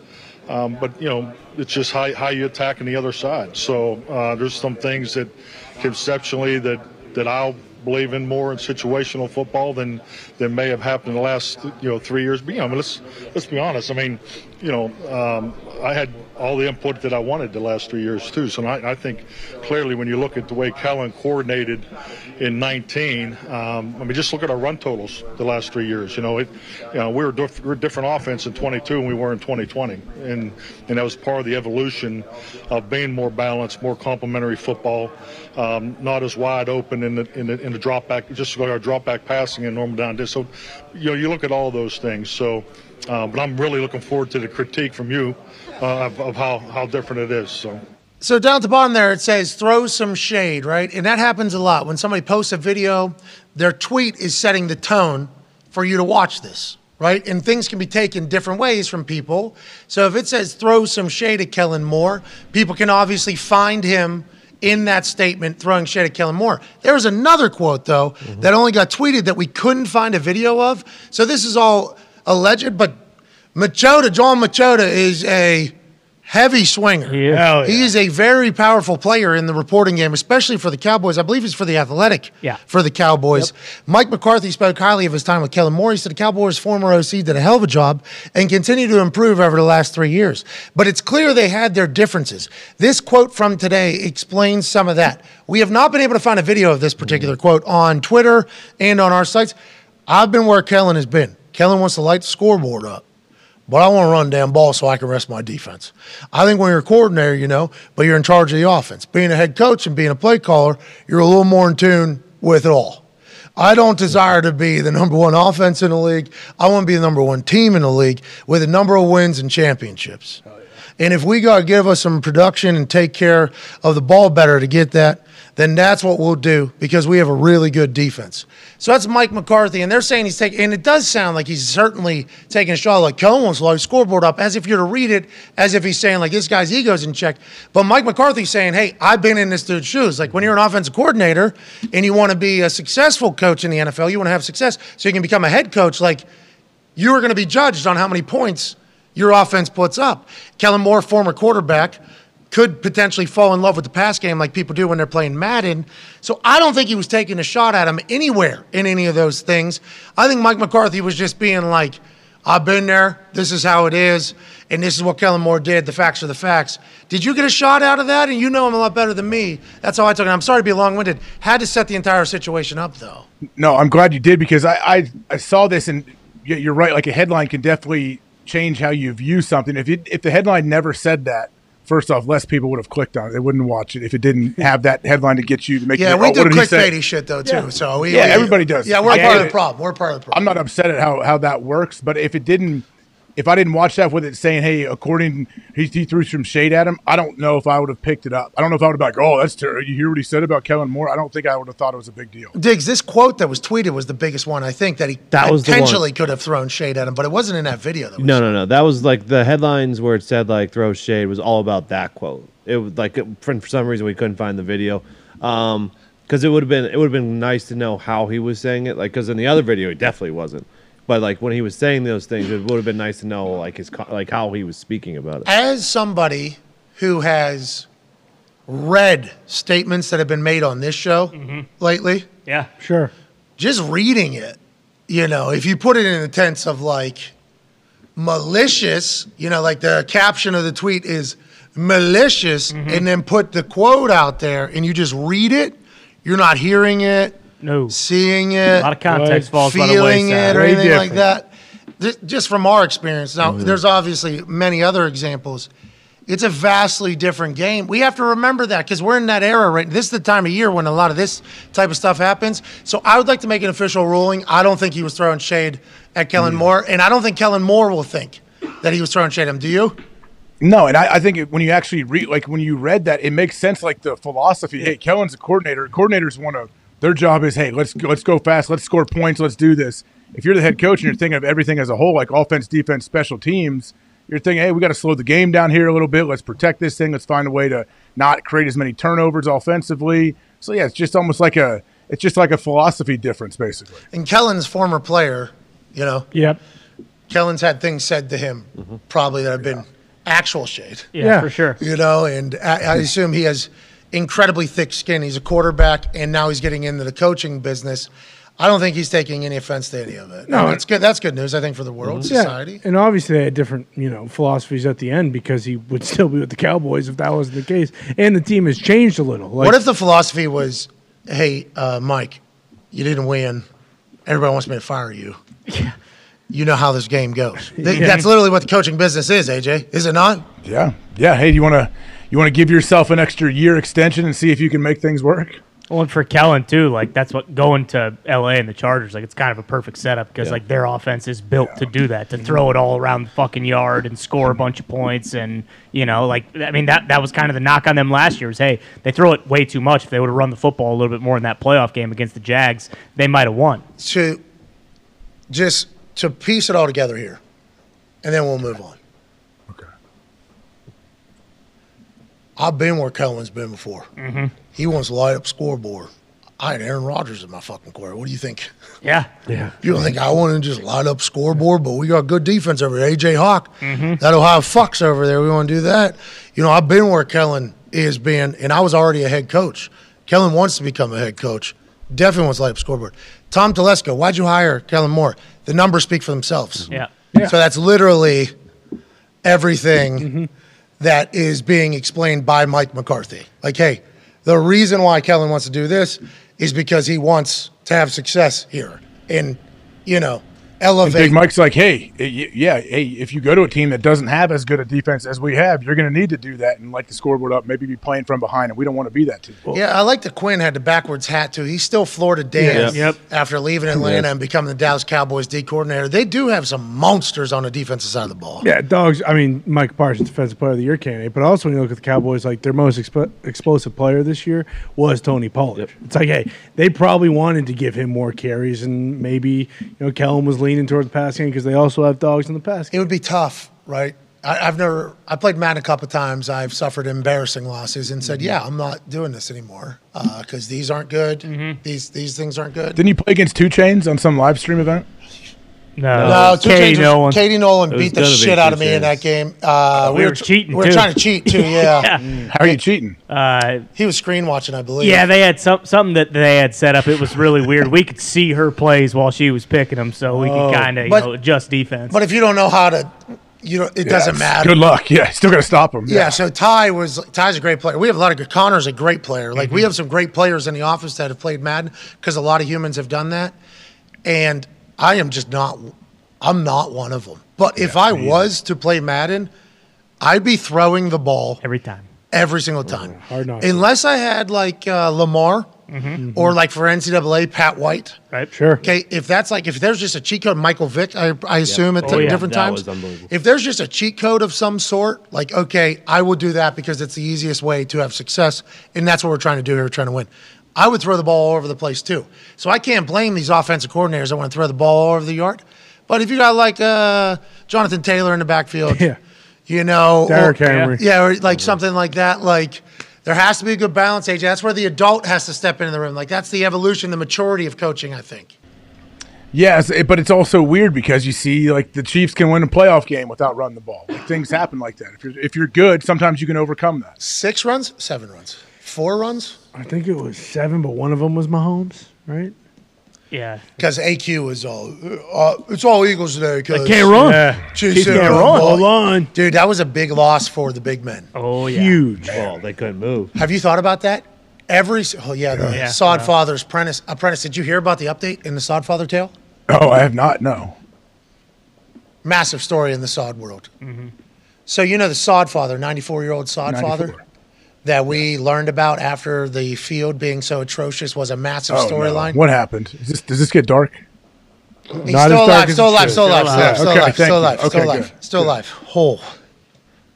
Jeez, I wouldn't do that. That would be something you would do. Jeez. No, what do you I was even? worried. I was worried. No, no, He's no. alive and well. That would be something For you would do. now. He's not Well, just he's well. not well. He's thriving. Yeah. He's still got his fastball. So he came out and did an interview, and we we're part of the problem. Only read like a part of Just a little blurb. little highlights. We did have somebody read the entire thing.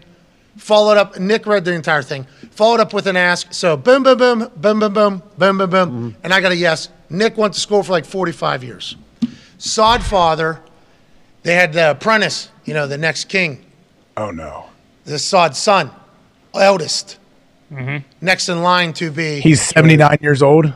Probably uh, no, Not his actual not son. Not actual, his actual son. son. It's like in theory, son. Yes. This was obviously he was it was his sod, so he was doing it Did, he, all. did the 94 year old throw him under the bus? Oh Big time. yeah. Oh, he did. Sod father said he should have sanded it at least two more times. On Wednesday, whenever they watered it, they put the tarp immediately over top of it. You got to let that thing dry first, then you put the tarp over top of it. Obviously, I tried to tell him. That's Yeah. basically what Sod father said. I tried to tell him, and nobody listened to me. So. I think whenever we all buried the Sod father, because he's had a hell of a run. Hey, Hell of a run. Hell of a run. Great work. Love you, Sod Father. Just like Jerome Boger, hell of a run. Hell, oh, hell of a run. Jerome. Most recent work, though, nobody has liked. No. You know what I mean? Right. Sodfather, more specifically. So it's hard to not overlook that because this, this dude's done every Super Bowl for however long. Ever. Time. So, like, we should thank this guy for his service to the Yeah. NFL. But But he's got also, to be pissed, right? Is, isn't he pissed that his name was getting thrown out there as the guy that took care of this field, Yeah. but it was really someone else? Yes. bingo. Yeah, that's why he did this interview. He's like, "Whoa, whoa, Okay. whoa. That lazy son of a Set the bitch. straight. I'm 94. People are just learning of my moniker. Mm-hmm. And now it's getting dismudged. Come on. I don't think so. I don't. Where is a microphone? yeah. Shout out to the Sodfather. We knew it wasn't you. Yeah. Did they really? Did he really say they they watered it and then put a tarp right on top? I think anybody knows that. On Wednesday. It was on Wednesday. So that thing had literally just been, that thing had just been like kind of brewing. I was Yeah. Soupy, Bubbling. soupy diarrhea mess in there. I'll tell you what, it worked. If you need Yeah. to make a soupy diarrhea mess sod, Yep. Mm-hmm. we got the solution. That's all Only we got. sand it once, water it on Wednesday, tarp it immediately. Yep. Don't let that thing see any air, any sunlight at all. No. Put that thing in the oven Yep. with no exit. Paint it, then paint it, and put the tarp on top of the paint too, so it gels up and chunks up terribly. Boom. So now we're taking the Hall of Fame game, bringing it in. Yep. So we got the worst. Yeah, you're right. That would be the right play. Those two have happened in NFL games before. I was at it was Packers Yeah. Colts. Mm-hmm. Yeah. Packers Colts Hall of Fame game. You get put in the Hall of Fame game.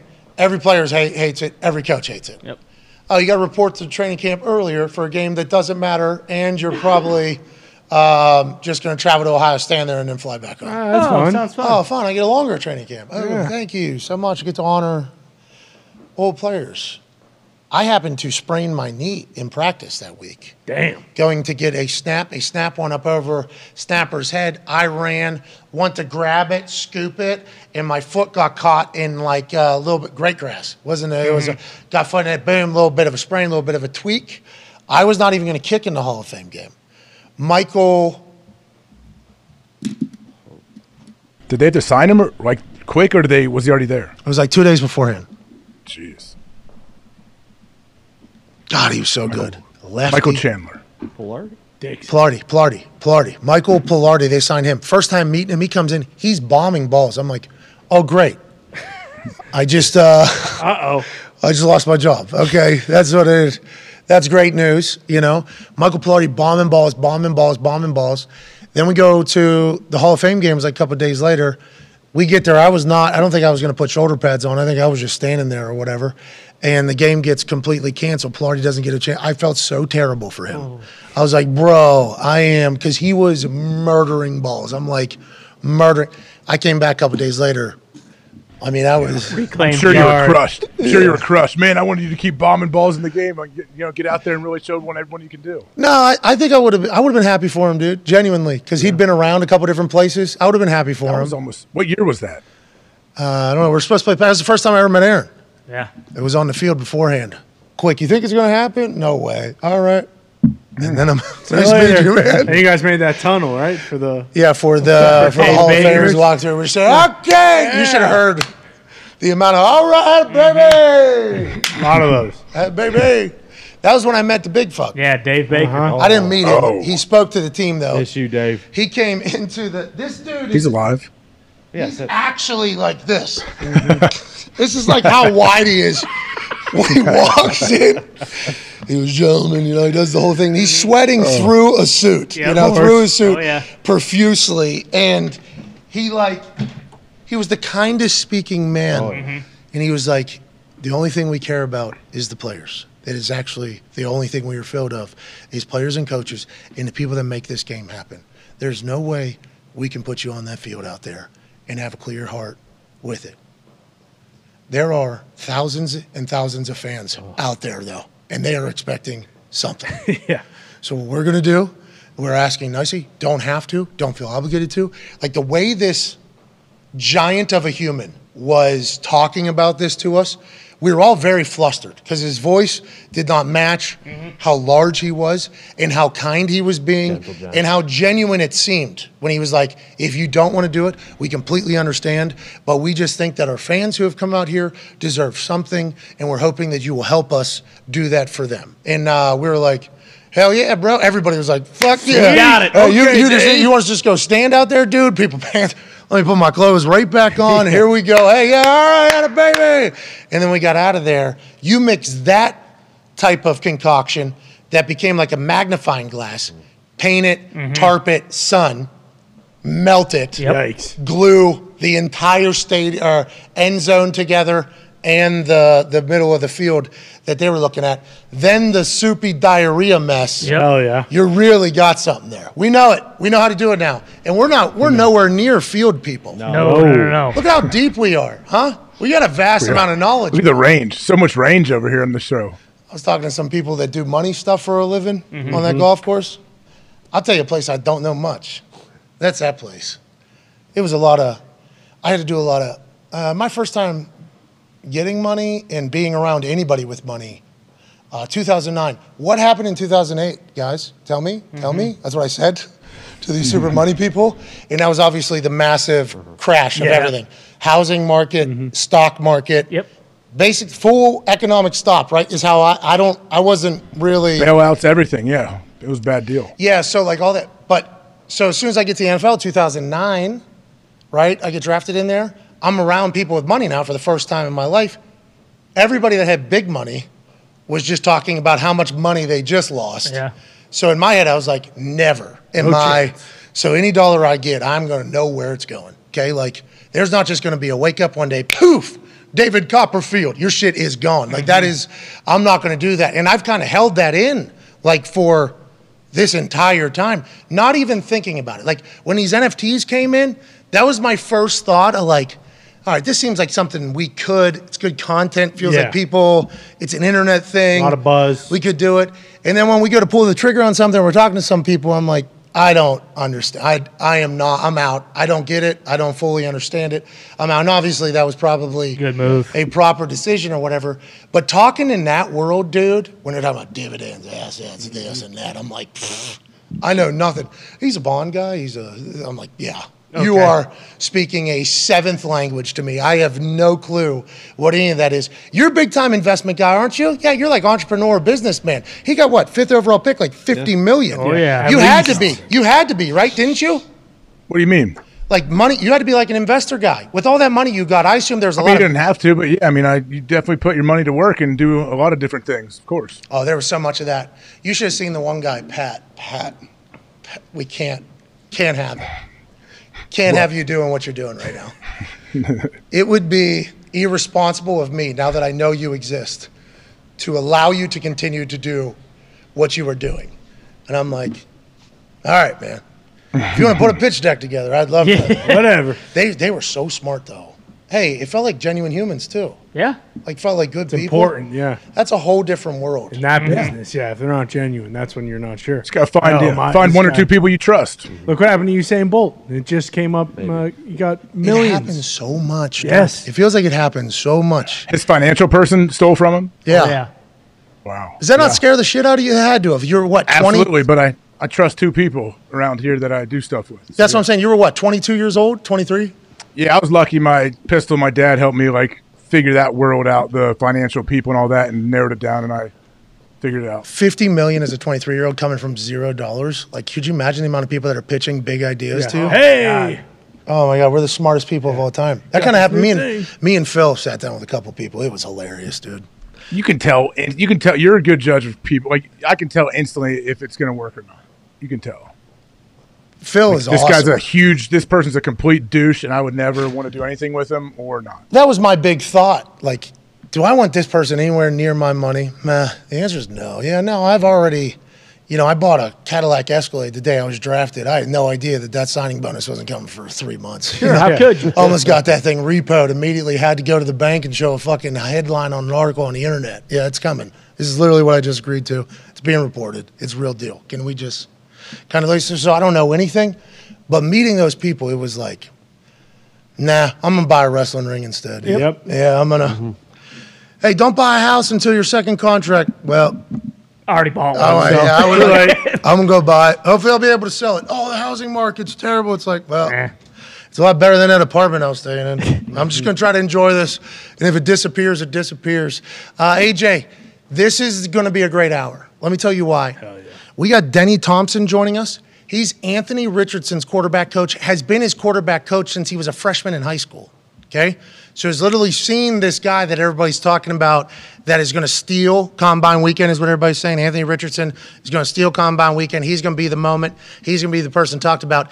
Denny Thompson, who is owner of Six Points Quarterback Talent Developer in North Florida. Okay, so these quarterbacks, after well, I guess even in high school nowadays, yeah, definitely in high school nowadays, they have like quarterback gurus. Jordan Palmer, I believe, is one of them there for Quarterback Summit. Yep. Um, there is George Whitfield. George Whitfield, Quincy Avery, I believe, is a guy, right? Is that yeah, his with name? Deshaun. Tom House. I don't know if Tom House is still doing it, but he, was, a guy. guy. Tom House, Denny Thompson, I guess. I don't think does a lot of like uh, big talking. Quite a list. Okay, resume, pretty solid. Been doing it a uh, a long time. Is this? I think this is overall great for the condition of the game. Is this what everybody does? Is this what people talk about? Only playing one sport, like you get your own quarterback specialist as a high schooler. Like that sounds like a genius plan. Like good idea, make you the best player possible.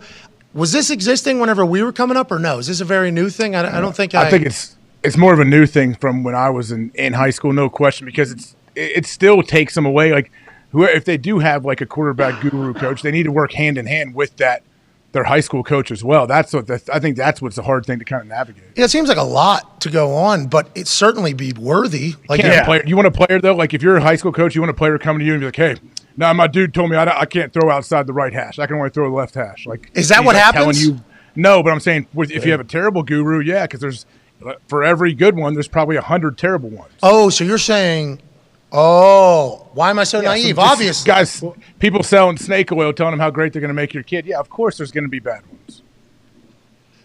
Oh, I didn't even Who think about them- that. And then gets inside that kid's head. Oh, your coach, your coach isn't using you the way he needs to use you. Yeah. He needs you more drop back. He's got you all three step and quick game. Like does all that and pollutes a kid's head. Oh, it becomes like excuse maker for Yeah, so he It can happens, the bad continue. ones. Yeah, you should be in this offense, I think Denny, not doing uh, this. You know, Denny did Brock Purdy too, I believe.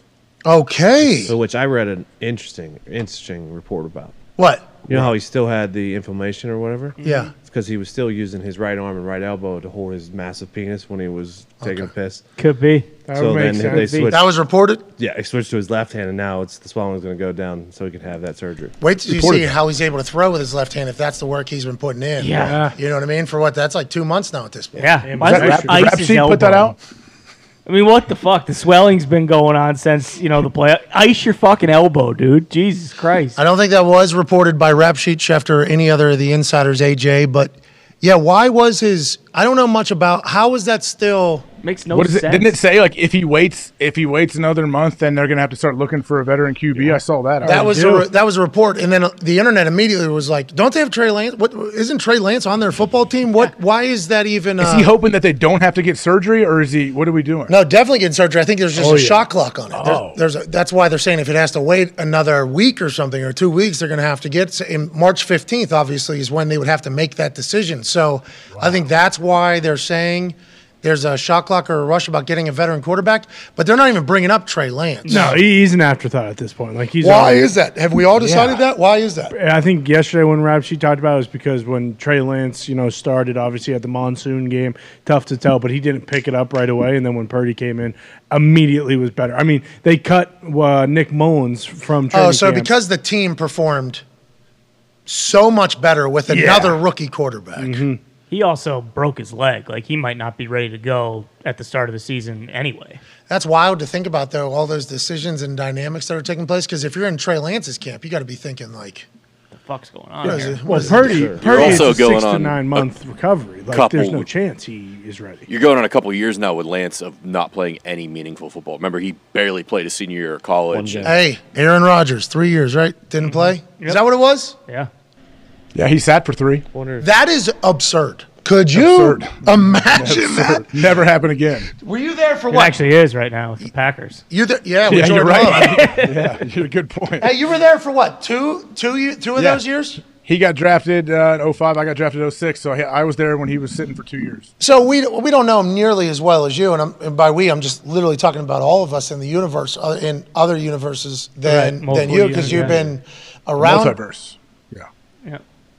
Yeah. What was that like? There had to be just moments after a practice where he just was fucking. all the time. No, during practice. I told I've told you a million times. Like he would run the cards and he would make multiple throws every single day that nobody else could make. And our linebacker coach would just like our D coordinator were watching it after practice and he wouldn't say a word. He would just slow mo go back and forth on the throw, like right down the seam, a perfect ball, or he dropped one in somewhere. And we're like, jeez.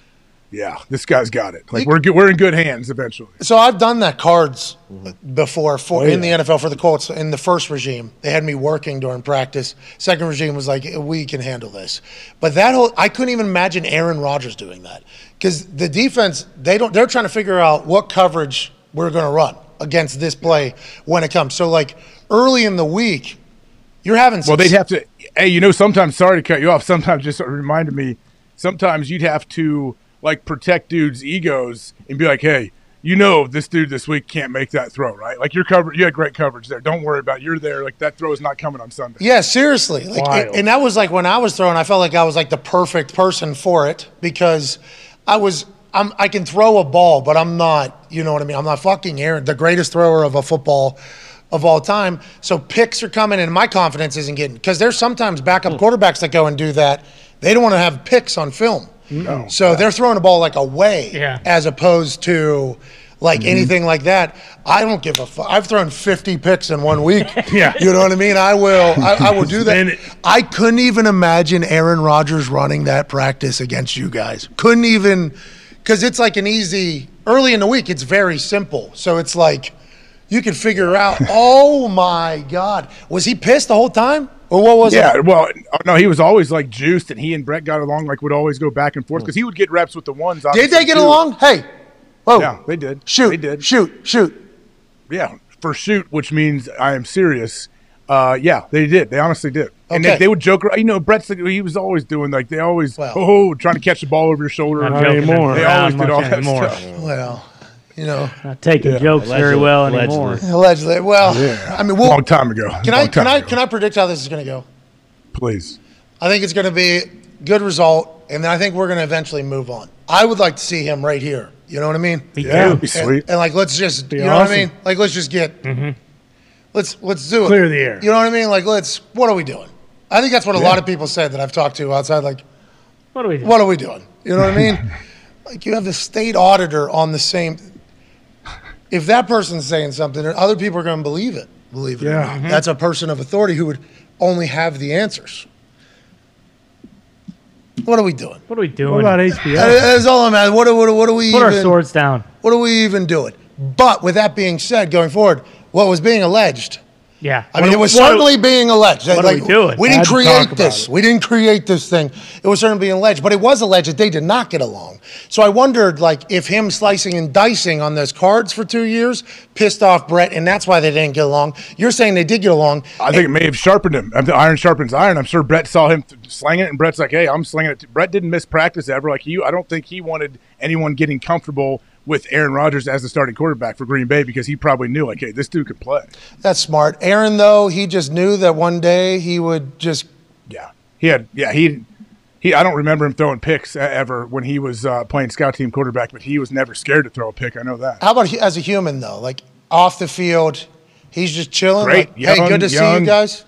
Yeah, like young, fun, like yeah, awesome. So not just like miserable, like I'm getting No, fucked. not at all. Actually. No, he was actually he was he brought a bunch of juice because he was competing every single and he was competing against our D coordinator, our D line coaches. You know, he would talk to all of them the whole time. Hey, what an interesting guy, man. Honestly, yeah. Yeah. interesting story because people forget about him being benched. You know, for a mm-hmm. couple years. Oh yeah. Well, and then the, the Packers drafted Brian Brohm in like the second round, two years after they drafted him in the first round. Yep. Yeah, so people forget about that now at this stage. Like, hey, the human you see, there might be a reason why there's a couple. Yeah. Still Hard got a edges a bit. You know, there's there's been a lot of things said and done. If you go back in the, like that's Jordan Love, I guess, is the only human. There would be drama coming out of this so loud from somebody's camp. Normally, you would think. Oh yeah. And Jordan Love's handled it pretty. Hey, Jordan Love, and I think we've been this way from the beginning. And if we haven't, somebody can call us out for it. He motherfucked on draft night, one of the greatest moments of all time. Yeah. Mad Milk. And that wasn't at Jordan Love. No. that was that. You just pissed off Aaron. Situation. Yeah. Now we got to do this. We're mm-hmm. one player away, maybe from the Super Bowl. We were just in the NFC Championship. We clearly need another weapon. We haven't drafted a weapon forever. Let's go win a Super Bowl. Mm-hmm. That was what the anger was from. Right. We we literally tried our best, I think, to be like, not Jordan Love's fault. Like this is not this dude's fault. He's living his fucking dream, too. Like this is not his fault. He looked good against Philly, man. He did. did. He really from, did. from where he was, and he looks a lot like Aaron too. So it's like they're putting in a lot of work together. I think. You know, I think that is happening. Yeah. AJ. Absolutely. And he I mean he sits there and think about all their like quarterback individual periods they go through. He gets to sit there and learn and watch from Aaron and then also what would be the most valuable thing is watching practice and watching games with him and hearing like the thought process of why he threw the ball here as opposed to there. That I think I mean that's like a it's like a master class. What didn't Jameis say he was going to Harvard and Yale or whatever? Yeah, down there at the Saints. Yeah. And you remember what you just said about your D coordinator with the pass Aaron did on the on the scout team or whatever. You don't think mm-hmm. Aaron and quarterback coach are doing that with Jordan? Like, hey, if this guy takes one step this way, we know what cover what three. Boom. Yes, exactly. So now we go like that type of shit that is just so high level that we kind of get a taste of, right? Mm-hmm. Everything DB in the trenches with what Pagano does, we get kind of a taste of. Think about when they're just talking amongst themselves. Yeah. Like Aaron does not care if Jordan Love doesn't understand it. Aaron's trying No. to talk to get better and get to an answer, and it's like, hey, need you to. We're not teaching you, but you need to Not get waiting for you. You need to get to where we mm-hmm. are with this whole thing. Imagine sitting in that room every single fucking day. Like that is a huge asset, and it seems like Jordan Yeah. is taking it in. Go ahead, Connor. Yeah, well, and that's the other thing. Like AJ said, well, we were running, you know, the our defense, and Aaron was running the scout team. You knew, okay, we got a guy. Like when Jordan played, it was one thing to watch him be like, oh, he's spinning it. But then after Darius Slay coming out and saying like, hey, this guy can spin the rock. Like he's not just some bum, some bum. Like the Packers are going to be okay with Jordan Love playing, and that's why it does feel like you know whatever happens happens. I'm excited just to see Jordan Love play eventually, and I'm not sure if he is uh, like not stirring beef these first few years, but wasn't there like rumblings that he didn't want to not you know wait behind Aaron anymore anymore, or that he wanted I to don't get think a so. shot? Uh, there, there was just a report that if he wasn't named the starter this year, that he was going to request a trade. But I don't know if that's actually Yeah, true. not sure. That's just, Which I think we would all be like, yeah, it would make sense. especially in the quarterback needy NFL that we're in. Right. Yeah, and he's go. I mean, he's getting towards the end of his first contract. So it's like if he has This to is the he's not- last year. Yeah, he- you know. What's he doing, AJ? No clue, man. What do you say on Aubrey's podcast? Oh shit! Yeah, you probably know, huh? Drunk on a cruise one night, get Yep. back. Mm-hmm. Oh, you want Aubrey Marcus's podcast? What's up, loser? no socks, no hmm, shoes. You know what I mean? Fucker. Wait, wait, what are you doing? What are you doing, dude? Have you talked to him? Yeah, I've talked to him. Okay, good. I don't know what he's doing. Good I mean, spirits. yeah. yeah, good spirits after the darkness. Yeah, see my great spirits. I didn't get to see the podcast do with Aubrey yet, but yeah. I saw a promo video for the darkness Okay. from Aubrey. I mm-hmm. believe it was in the video. Yep. Oh. And it was like some people spend life like either waiting or avoiding the darkness, and other people choose or seek it or something Yeah. like that. Hell yeah. And I was like, holy hell, I never framed it that way, I guess. Yeah. Oh yeah. That's an interesting. Hey, Aaron sounded like he really enjoyed it. Is that accurate? Yeah, it seems like he, he felt like it was very beneficial. What what that means, I don't know though. Oh, you do. Yes, you Yeah, do. you do You do. son of a bitch. Yeah, I told you a Say million it. times I don't think he's retiring. Why would you quit? Okay. Already All right, put on a ticker. Yep. AJ Hawk, look, I showed a million times. Mm-hmm. I don't think he's retiring. You get so mad. You've been in a couple of these, what, like the last couple oh, of yeah. years, Oh yeah. Quite. where this dude has the information. It right behind that massive have the jawline that you got mm-hmm. there, mm-hmm. and then you go up a little bit. There's this massive rock in there. Yep. Okay, massive Taking rock. up space. And right now, that massive rock has all of the mm-hmm. answers. That's right. Mm-hmm. And he's going to continue because this part of the rock is like deny, deny, mm-hmm. deny, and on this side it's like he's not retiring. You know, you know, you know, you and know. it just like creeps in. It creeps in every once in a while, and then boom, he fires it out. Oh, I don't think he's retiring. Then he goes back, deny. Nah, but I don't know. I don't know. Deny, How am I supposed to know? Deny, deny. This No, is he gets mad. He gets mad when I tell him he's not retiring. He's like, oh, "What do you know? Do you know what I'm going to do?" It's like, "No, but I don't think you're retiring." Hey, just real quick, was I the only person that saw this? Because I actually, I DM'd Brandon Marshall and called him, "Are you Scoops McGee?" He said that Aaron retired, right? Didn't he? Yeah, he did. He had like a long video about congratulations. Oh, really? I, you're my favorite quarterback ever. Uh, I think he made the whole thing up. I don't know where he got his information. Four I GMs know- thing I saw. You talking about the four GM? He said I had four GMs call me. That came afterwards. I'm like, holy shit! He's Brandon. Mar- now the first one, Oh, and like, I mean, I don't. He made it up, allegedly. Actually, no, that's my opinion. He made that up. He has. I mean, I just don't think I saw that. And We don't kinda- know, right? No, you- No idea. no, we don't Did he know. say he retired? He Yes, said it Aaron's was. It was like a congratulations on your career post. Oh, okay. it was, it was why. Like I saw it. Somebody tweeted it to me, and I was like, oh shit, he's retiring. Okay. Mm-hmm. My first. I, then I started just going into the darkness, how it had to have went. Yeah. He's laying in that darkness. He's like, I'm having a time of my life. More time to do stuff like this. Yeah. you know, like that's that's literally as Brandon Marshall was saying, because like Brandon Marshall, I am athlete, massive brand. Mm-hmm. Like he's very much in the media. I think he's on Fox sometimes. I think he's Uh-huh. on ESPN sometimes. Like he is obviously crushing it. So him saying, I'm like, he must have a connection. And I started thinking, oh, he must have a connection to Aubrey's podcast. Somebody at the podcast Ooh. might like maybe Leaked. Showed him a clip. maybe that's what comes out from the podcast the next day. So I started thinking about all that type of stuff. Like I, I just started trying to piece it together. And then I texted Brandon Marshall. I said, you, you- or DM'd him, you Scoops McGee right now? Like question mark, like genuinely. Like, Curious. Is this, this is, that's a big deal. You know, if he is, because then we know that the darkness, because I don't, every time we talk to him, well, we're like, he's not retiring. Yeah. No. He was giving answers, you know. He was not. reti- It's like you're. Eh, that's not how you're going. That's not going to be your last year. And then in on Aubrey's podcast, I didn't get to listen to the entirety, but because I was golfing, and uh, I mm-hmm. chose to put my phone away to enjoy mm-hmm. it Yep, the whole exactly. time. Right move. Didn't he say like he still feels like he's got great football left? Oh yeah, he said. I've been doubted before, you know, and I went out and won two MVPs. It doesn't sound like he's retiring. Yeah, and, and every time he's talked to us, it's like every. But if he was retiring, that is something he would do to throw you off the scent. Absolutely. and that is something that the deny, deny, Yep. deny on this side. You know what I mean? Just knowing him, you know, he would love to play games. Like not not play games, but to to think, yeah, you don't, you do not know what I'm going to. How about him taking a shot at Rapoport in there? I, I saw that clip. How to rap? Did you guys talk to Rhapsody about it? Yeah, everybody is entitled to their own opinion. It's a free world. Mm-hmm. Like that whole thing. that, that that was his kind of answer. I fucking love that guy. Rapoport. He's the best. He's great. He is awesome. Did you see him throw the ball over the net, back bank off the back wall into a hole? I missed that. I saw he was skiing. I saw that. Yeah, he did go skiing. Relax. Yeah, calm and he, um, What? yeah, yeah. You know what's We know legal. you were You all- There's Uh, either four to five different directions Yep. you could have went with that. No, but now that you mentioned it, I do have a lot of different questions. But I'll you continue. I'm sorry. Yeah, nonetheless, the après Downhill ski. skiing. Yeah, There it is. you know, of course you don't ski uphill. You know, it's not a. It's not, snowshoeing. yeah, I don't know. What if he was cross? coun- Cross country's the worst. What if he was cross? What oh. about those snowshoes? You oh, ever yeah. see people doing that? Yeah. Those look Oh, like yeah. fun. What's that? Those look like fun. I've never tried them. Oh, they don't.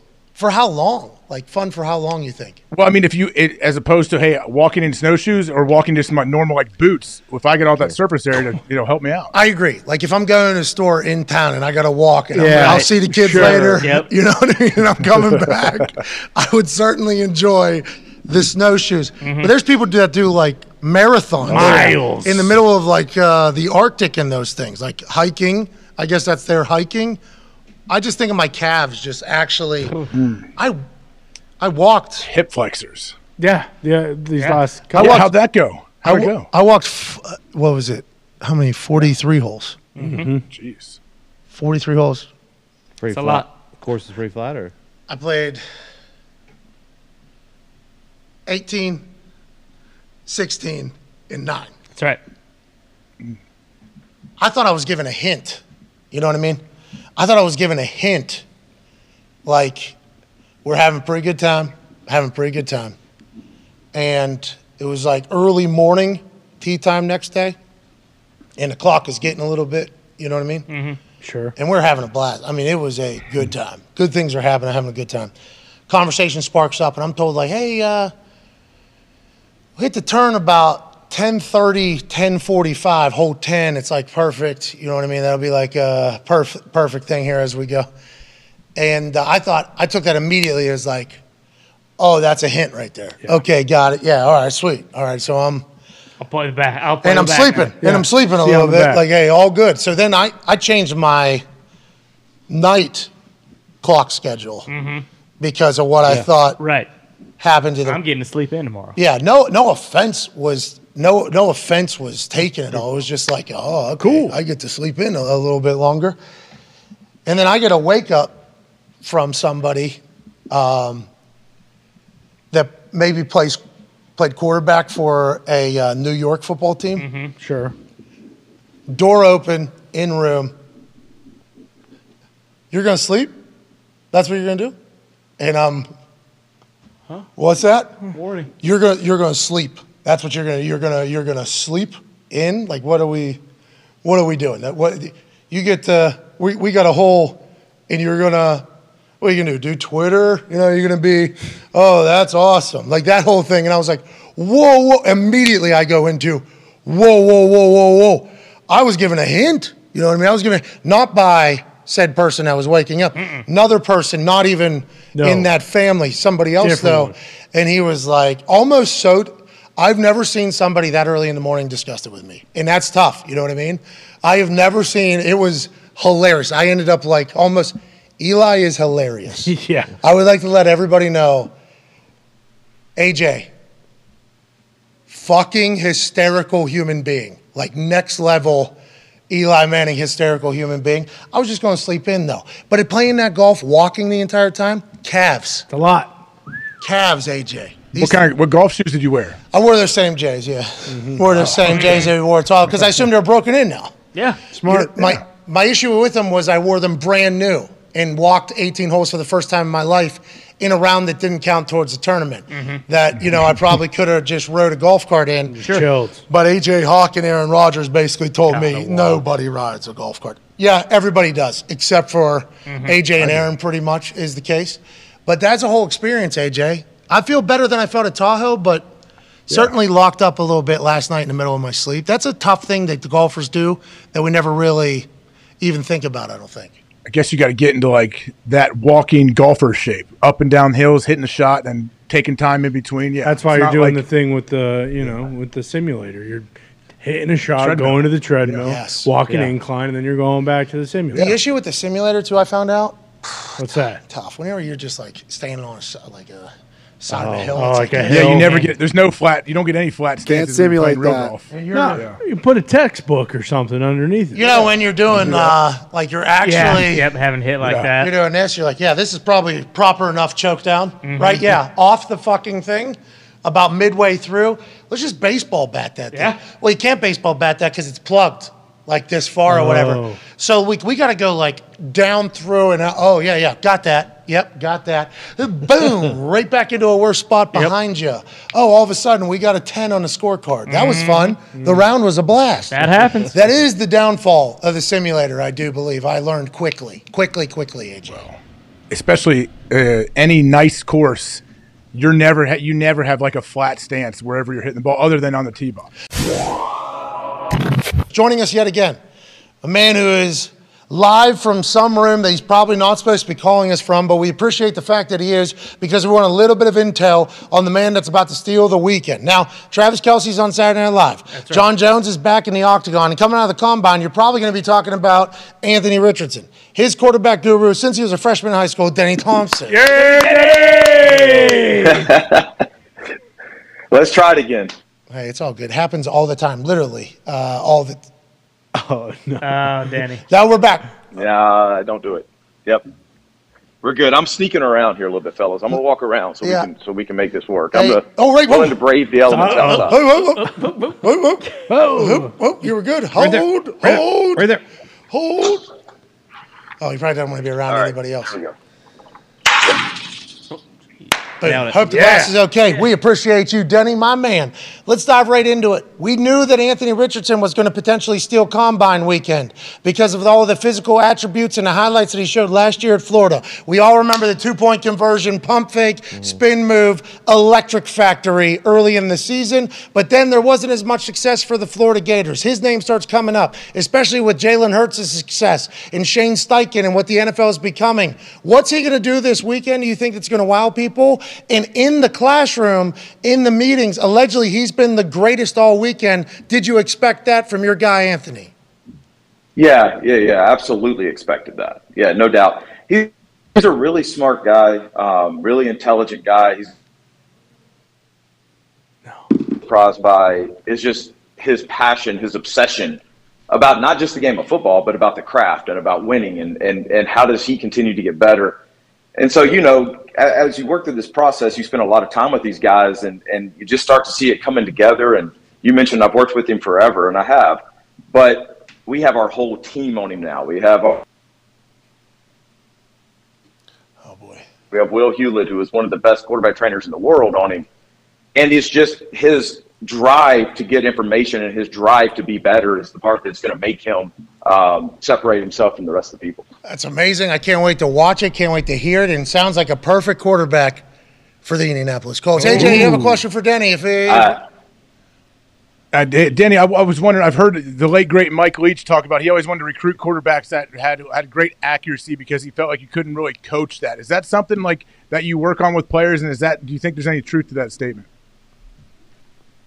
Yeah, I, I think there's a lot of truth to that. I, I think the inaccuracies come from a bunch of different variables, right? It's it's are the receivers in the right places, the timing the right thing is mechanically all that kind of stuff. And so once we really dialed into mechanically how we could kind of stop over rotation because he's a big, powerful athlete, the accuracy kind of fixed itself on air, right? Now I, we'll mm-hmm. see as we go through.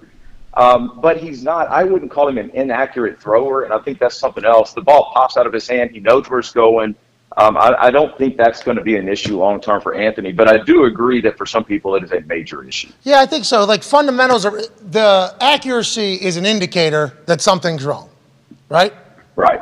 Could be grip, could be uh, rotation, could be arm, could be what you're looking at, could be doing all that stuff. How important this quarterback guru stuff? We've obviously learned of it. It's, is this a newer uh, business? And what is like the the goals whenever like quarterbacks sign up as high schoolers? Like I want to make it to the NFL. Like this is a success story, obviously for you, your business, Yeah, yeah, and as a yeah. whole. Yeah.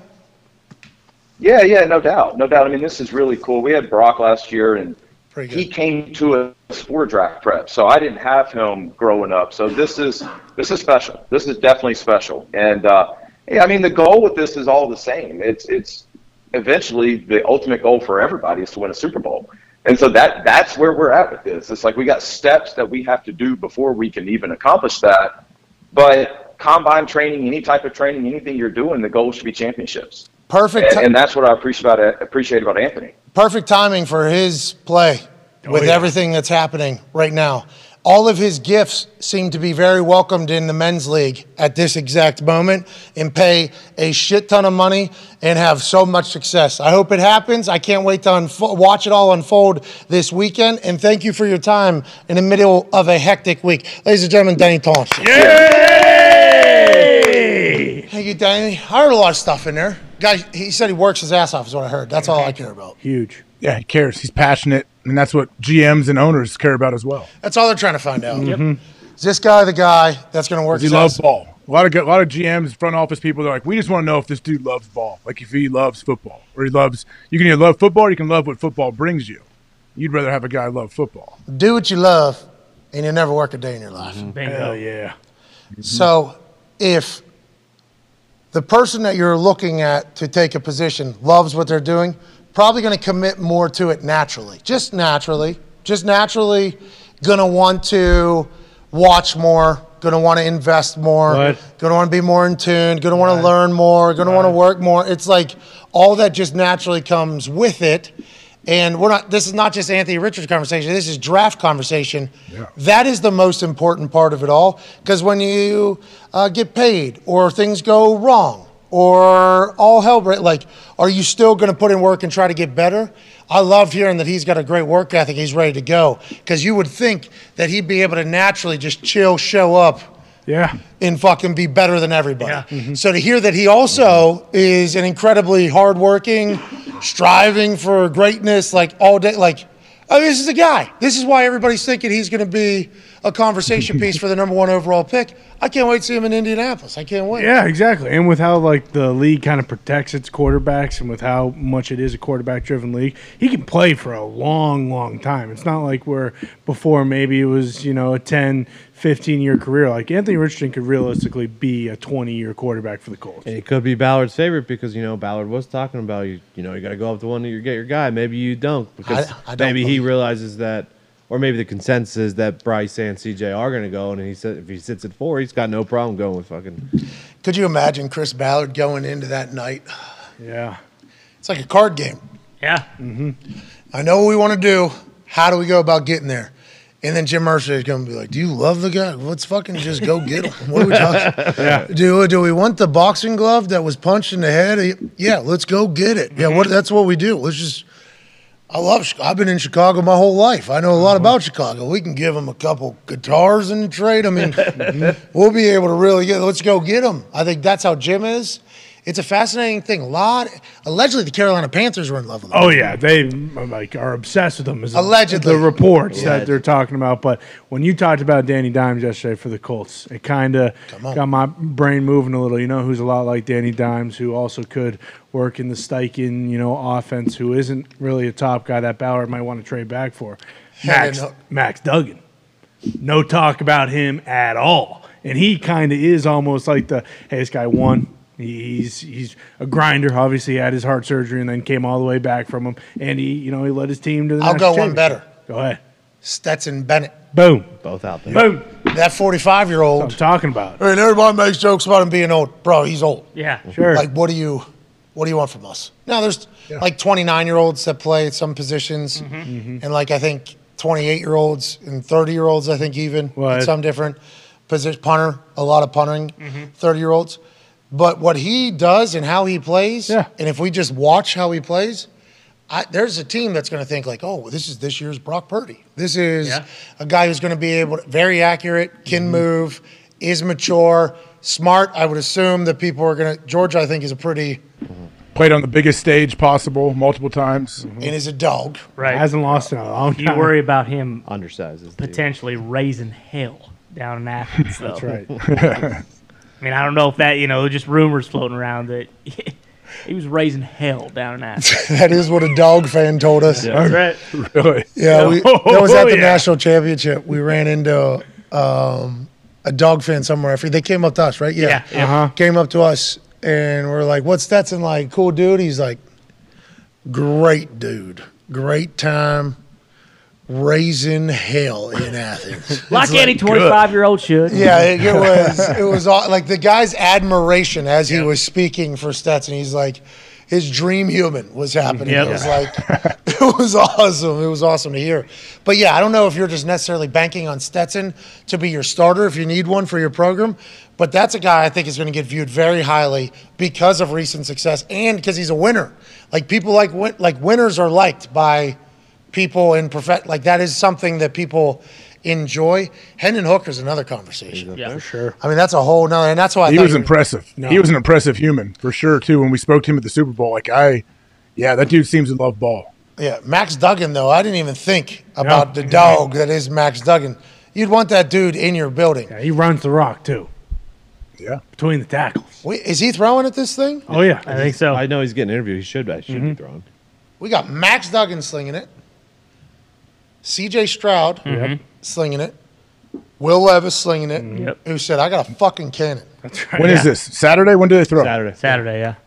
He said, um, they asked him why he's throwing. He said, I got a fucking cannon. Fuck off. It's unreal. Pretty much. That's not what Wait, he who said. said that? That's not what he said. Bill Levis. That's what I'm he in the middle of one, all right. I can't. you Yeah, know what I mean? right. I got to make sure everybody knows that is not his exact quote. his quote, though, was similar to that, though.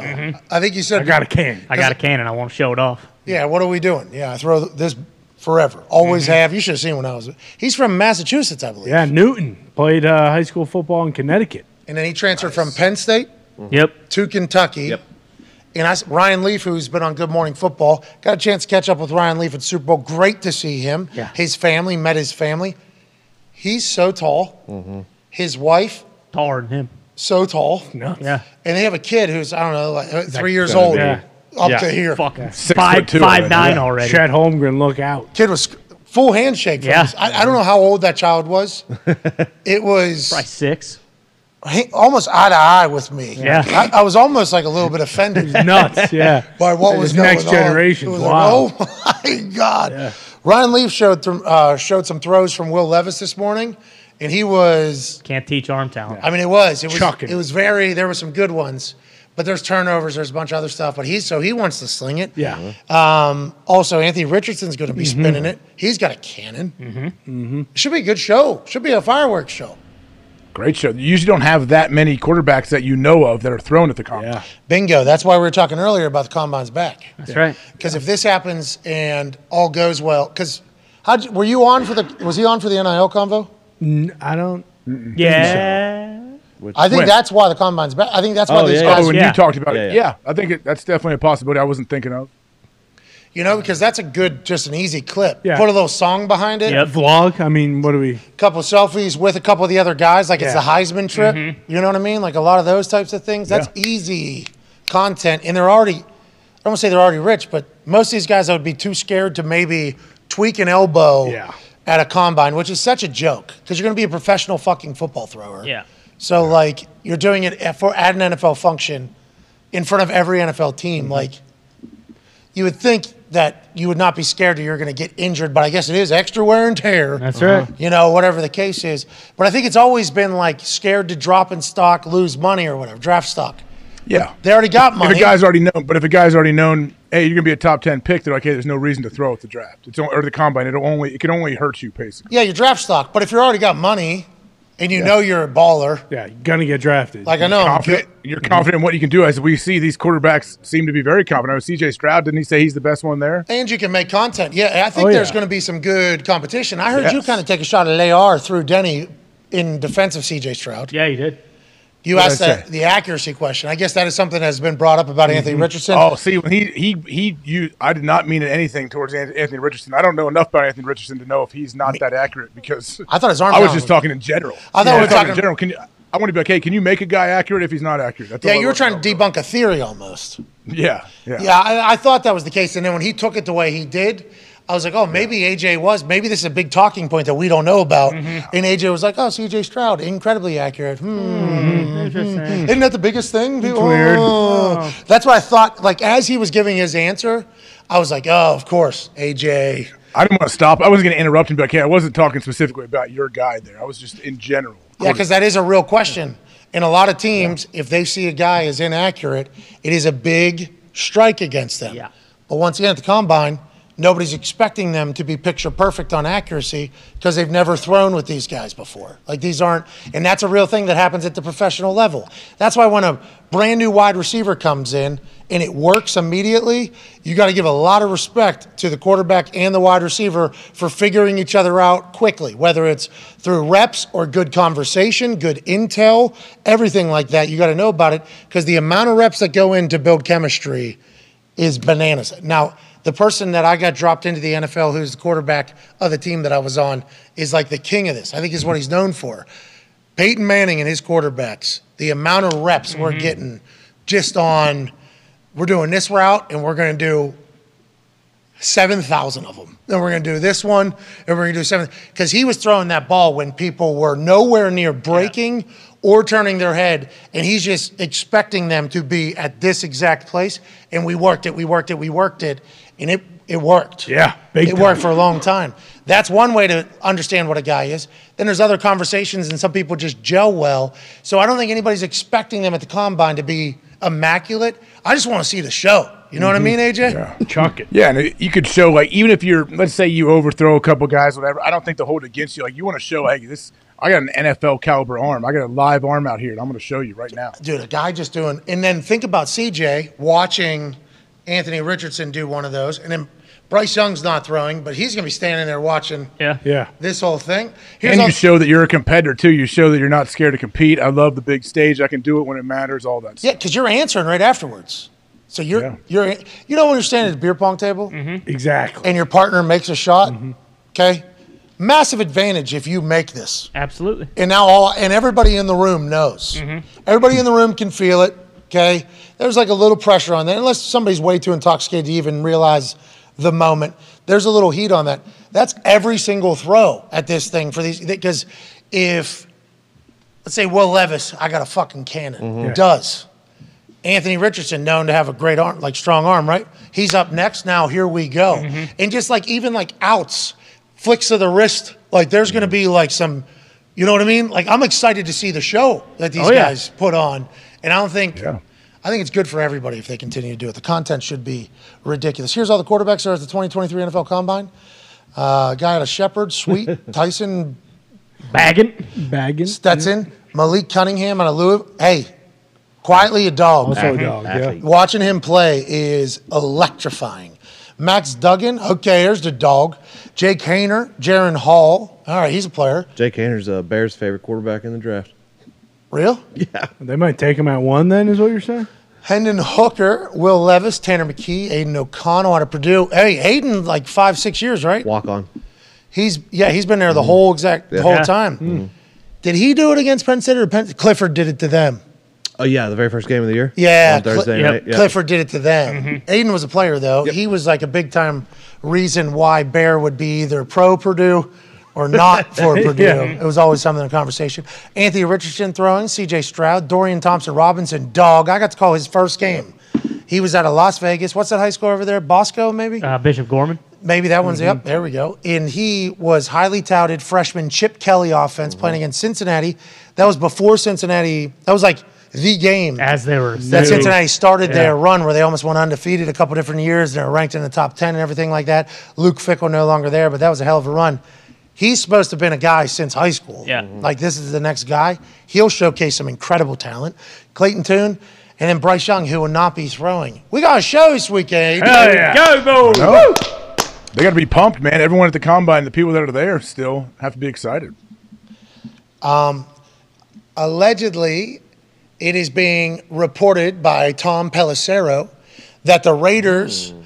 are planning on putting a franchise tag on Josh Jacobs. The Josh Jacobs Raiders situation is certainly fascinating mm-hmm. because we all remember Josh Jacobs literally the only player that we knew the name of playing in the Hall of Fame game this past season in Josh McDaniels' first real action as head coach and play caller.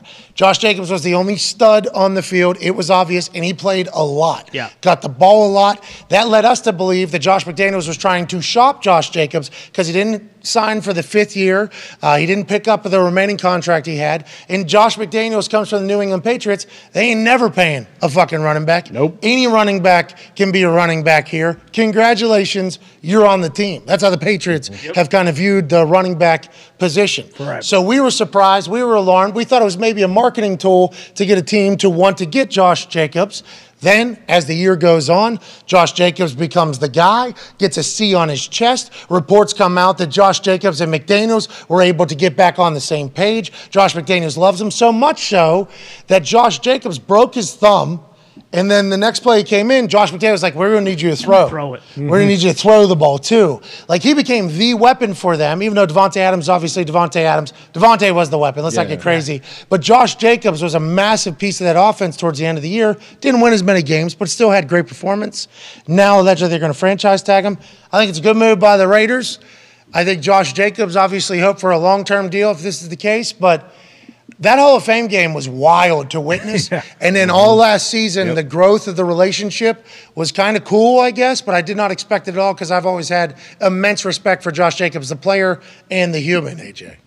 You think there's any like uh, old school weird Jedi mind tricks going on here by the, the the coaching staff? Like, hey, we played Josh Jacobs in the in the preseason last year. Got this chip on his shoulder. He's pissed off. He has a great year. We franchise him. We don't give him the long term deal. Not only do they, a lot of teams don't like giving running backs long term deals, but we give him around another year, and he's probably pissed off again at us, and maybe rush for two thousand yards. Yeah, and also then you can do the New England thing. like, Exactly. yeah, we didn't give him. We didn't. we- eh, when he's when Josh was talking to Bill Belichick, and Yeah. Bill's like, "What did I tell you? You never pay. Where we never pay a running back. That is not what we do." He's French. Didn't really. Huh? One year.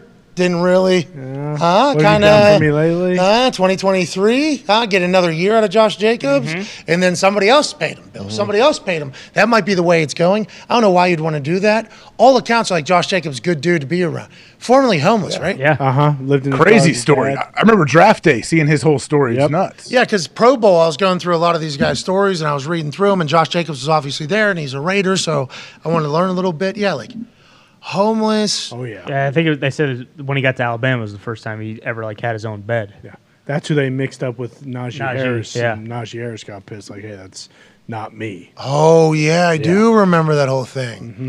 Yeah, so Josh Jacobs is a guy we all want to see succeed. For sure. And I think he led the NFL in rushing He did, last year, yeah. didn't he? He so did, I mean like Get a deal done for a guy. I paid a guy. Yeah, would sorry. say. That ain't happening. Well, let him go then. no, they're going to Yeah, tag Let him. him go get his money. Yeah. This, like you always say, is a business, and Josh McDaniels knows he's got a pony, and he's not letting that pony just walk out the door. He'll tag him. He'll get a great year out of him because it'll have to be a prove Give it year, and then he'll carries. yeah, and then he'll let him go. And who knows who's you know playing quarterback next to him? That's, Well, that's what I'm saying. So if they franchise tag him, it feels like they're not going to be able to pay Aaron. No, right. feels like they actually might be out of that. I uh, think they are. I think that report was pretty Yeah. Ian, no. Ian said it was just because McDaniel said they Why wanted are they out? Why do you think they're out? Oh. So Ian said that Josh McDaniels came out and said they're looking for the quarterback of the future for them. So then immediately reports were Raiders are decided in an The agreement. near future, about just the near future. yeah, there's always ways to. I mean, people have never lied. Ever. Especially in headlines. Period. You know, just never lied. That hasn't happened. But Rapoport was like, he has not been able to confirm Okay. that they've decided it's. Ziegler and McDaniels have apparently agreed that they won't be in on the Aaron Rodgers sweepstakes. If he does decide he does not want to return to Green Bay, the Raiders just have too many holes on their roster to trade high picks for a 39 year old QB. And that's from Vic Tafur. It's like, is that second half Vic's opinion?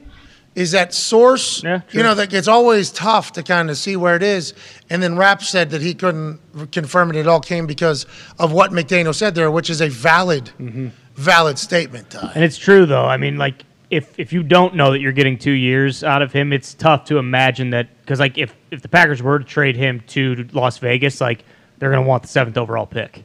Yeah. they're going to want that pick. That's going to be included. It just absolutely is. There's no way the Packers are going to trade Rodgers for a second round pick or whatever. Like that seventh overall pick is absolutely going to be part of that package, and they're probably going to want a young player too. That's what they've been saying. If they are going to trade him, it's going to be picks and potentially young players too. And that does just seem like if you potentially are only getting him for a year, that's a lot to give up. AJ, is he selling this because he don't want to lose Aaron, or you think there's some legitimacy to that?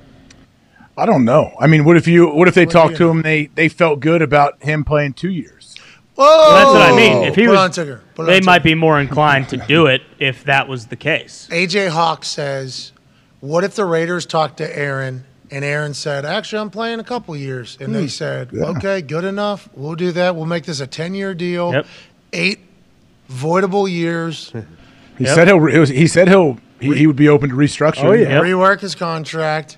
And then they're able to do it. Then things change, and at the press conference, they would say, "Well, when we chatted, we didn't know where Aaron was actually in the darkness." Is that what you're saying?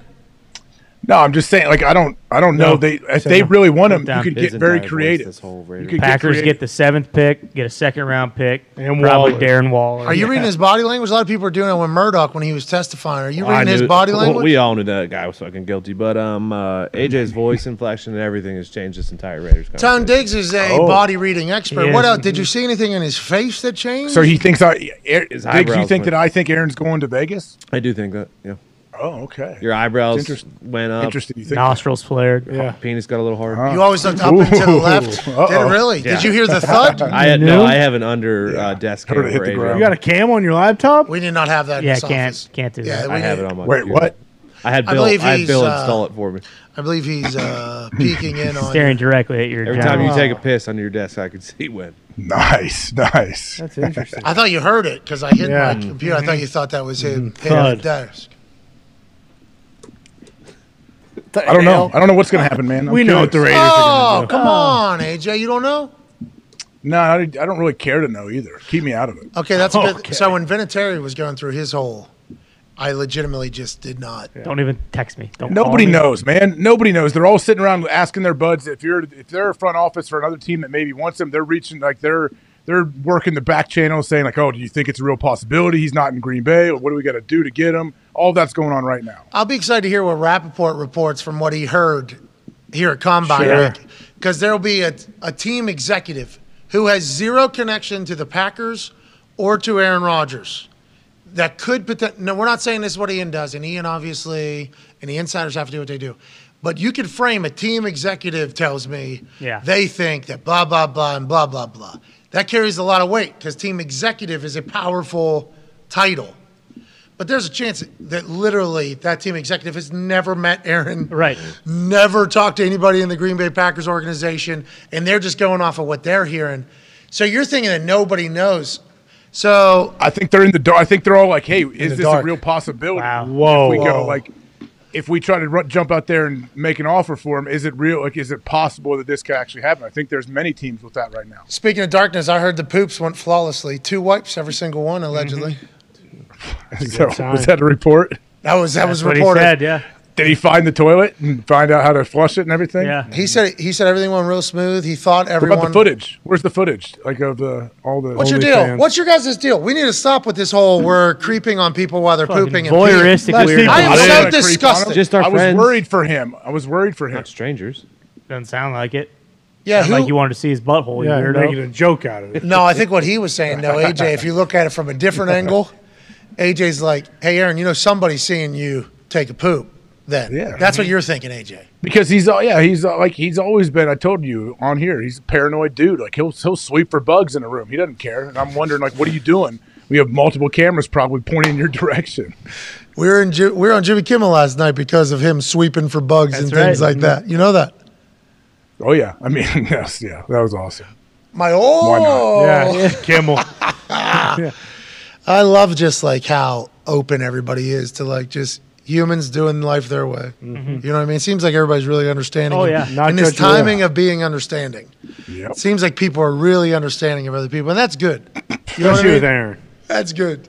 They definitely put themselves in other people's shoes and try to view it from their perspective. And they never say you should do that, right? Nope. No, they're never hmm. saying we need to be nicer. Yeah. Like never, right? And then Not pushing. Don't an you watch agenda. Kimmel? You watch Kimmel every night? Who left? I have seen a lot of clips from Kip. I was also on the uh, unintentional joke of the year. That's right. That was good. That was good. Joke of the day. Coming on all our Came right in their faces. face. I've been on her twice. Yeah. I've been on Yeah. her twice. How about us? Short span. Are we are we co-hosts of? Uh, Pretty much, basically, do as Yeah. much as Guillermo does on Thank there. you. I will say I was invited to be on that program. You were. I was invited to be on that program. What happened? There's no way I was staying in LA for 11 days in the Oh. middle of that whole. Oh. The most important time of the NFL season. Yeah, there's no way. I, there's. I am so sorry. Kimmel. I gotta get home. Kim was a big NFL fan, isn't he? Sure. He does a lot of sports stuff. I think. He has a college bowl. Yeah, He he used has- to do basketball stuff back in the day when he was doing that show with Adam Carolla. He had a trampoline. That was He did trampoline- everything. That was Yeah, trampoline. yeah, Slam ball? Yep. Yeah, I Oh, think- other, it was yeah. There's a version of slam ball. oh, and slam ball coming back. That is crazy. It It's better that be. same That was guy. fun. That was Slam fun. ball's the best. People would lose their legs, but it was such a good show. Same guy, huh? Slam ball was amazing. Yeah, one of, seriously, one of the great. That's what they should turn the dunk contest into. So we've been getting a lot of pickleball information, obviously, because the oh. pickleball community has been very hospitable to us, and I believe we're getting a couple pros in studio in the next few weeks. Okay. Hey, I believe like we're getting you know into the Oh, yeah. pickleball world. right. No, People reach out to me too, all over, like even on the boat. It- It's large. This pickleball sport. yeah. Lar- it's a large sport that we obviously should have learned about a long time ago. Um, I forget where I was headed exactly, but New Sport. facility Slam being ball, built. maybe? Slam ball. Oh, slam ball. Pickleball. we Slam ball. need in my head right there. I just had us.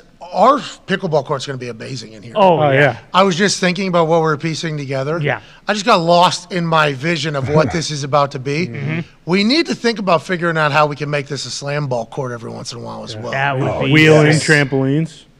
So I think No, have the Now they floor have drop out, it, have yeah. the trampoline Yeah, dries up. we would have to have a raised. Listen, this is a sport. Dave, were you not? Or you weren't around during slam ball? No, I, I was watching slam ball on Spike TV, not live, but Spike TV. The reruns. replays. Yeah.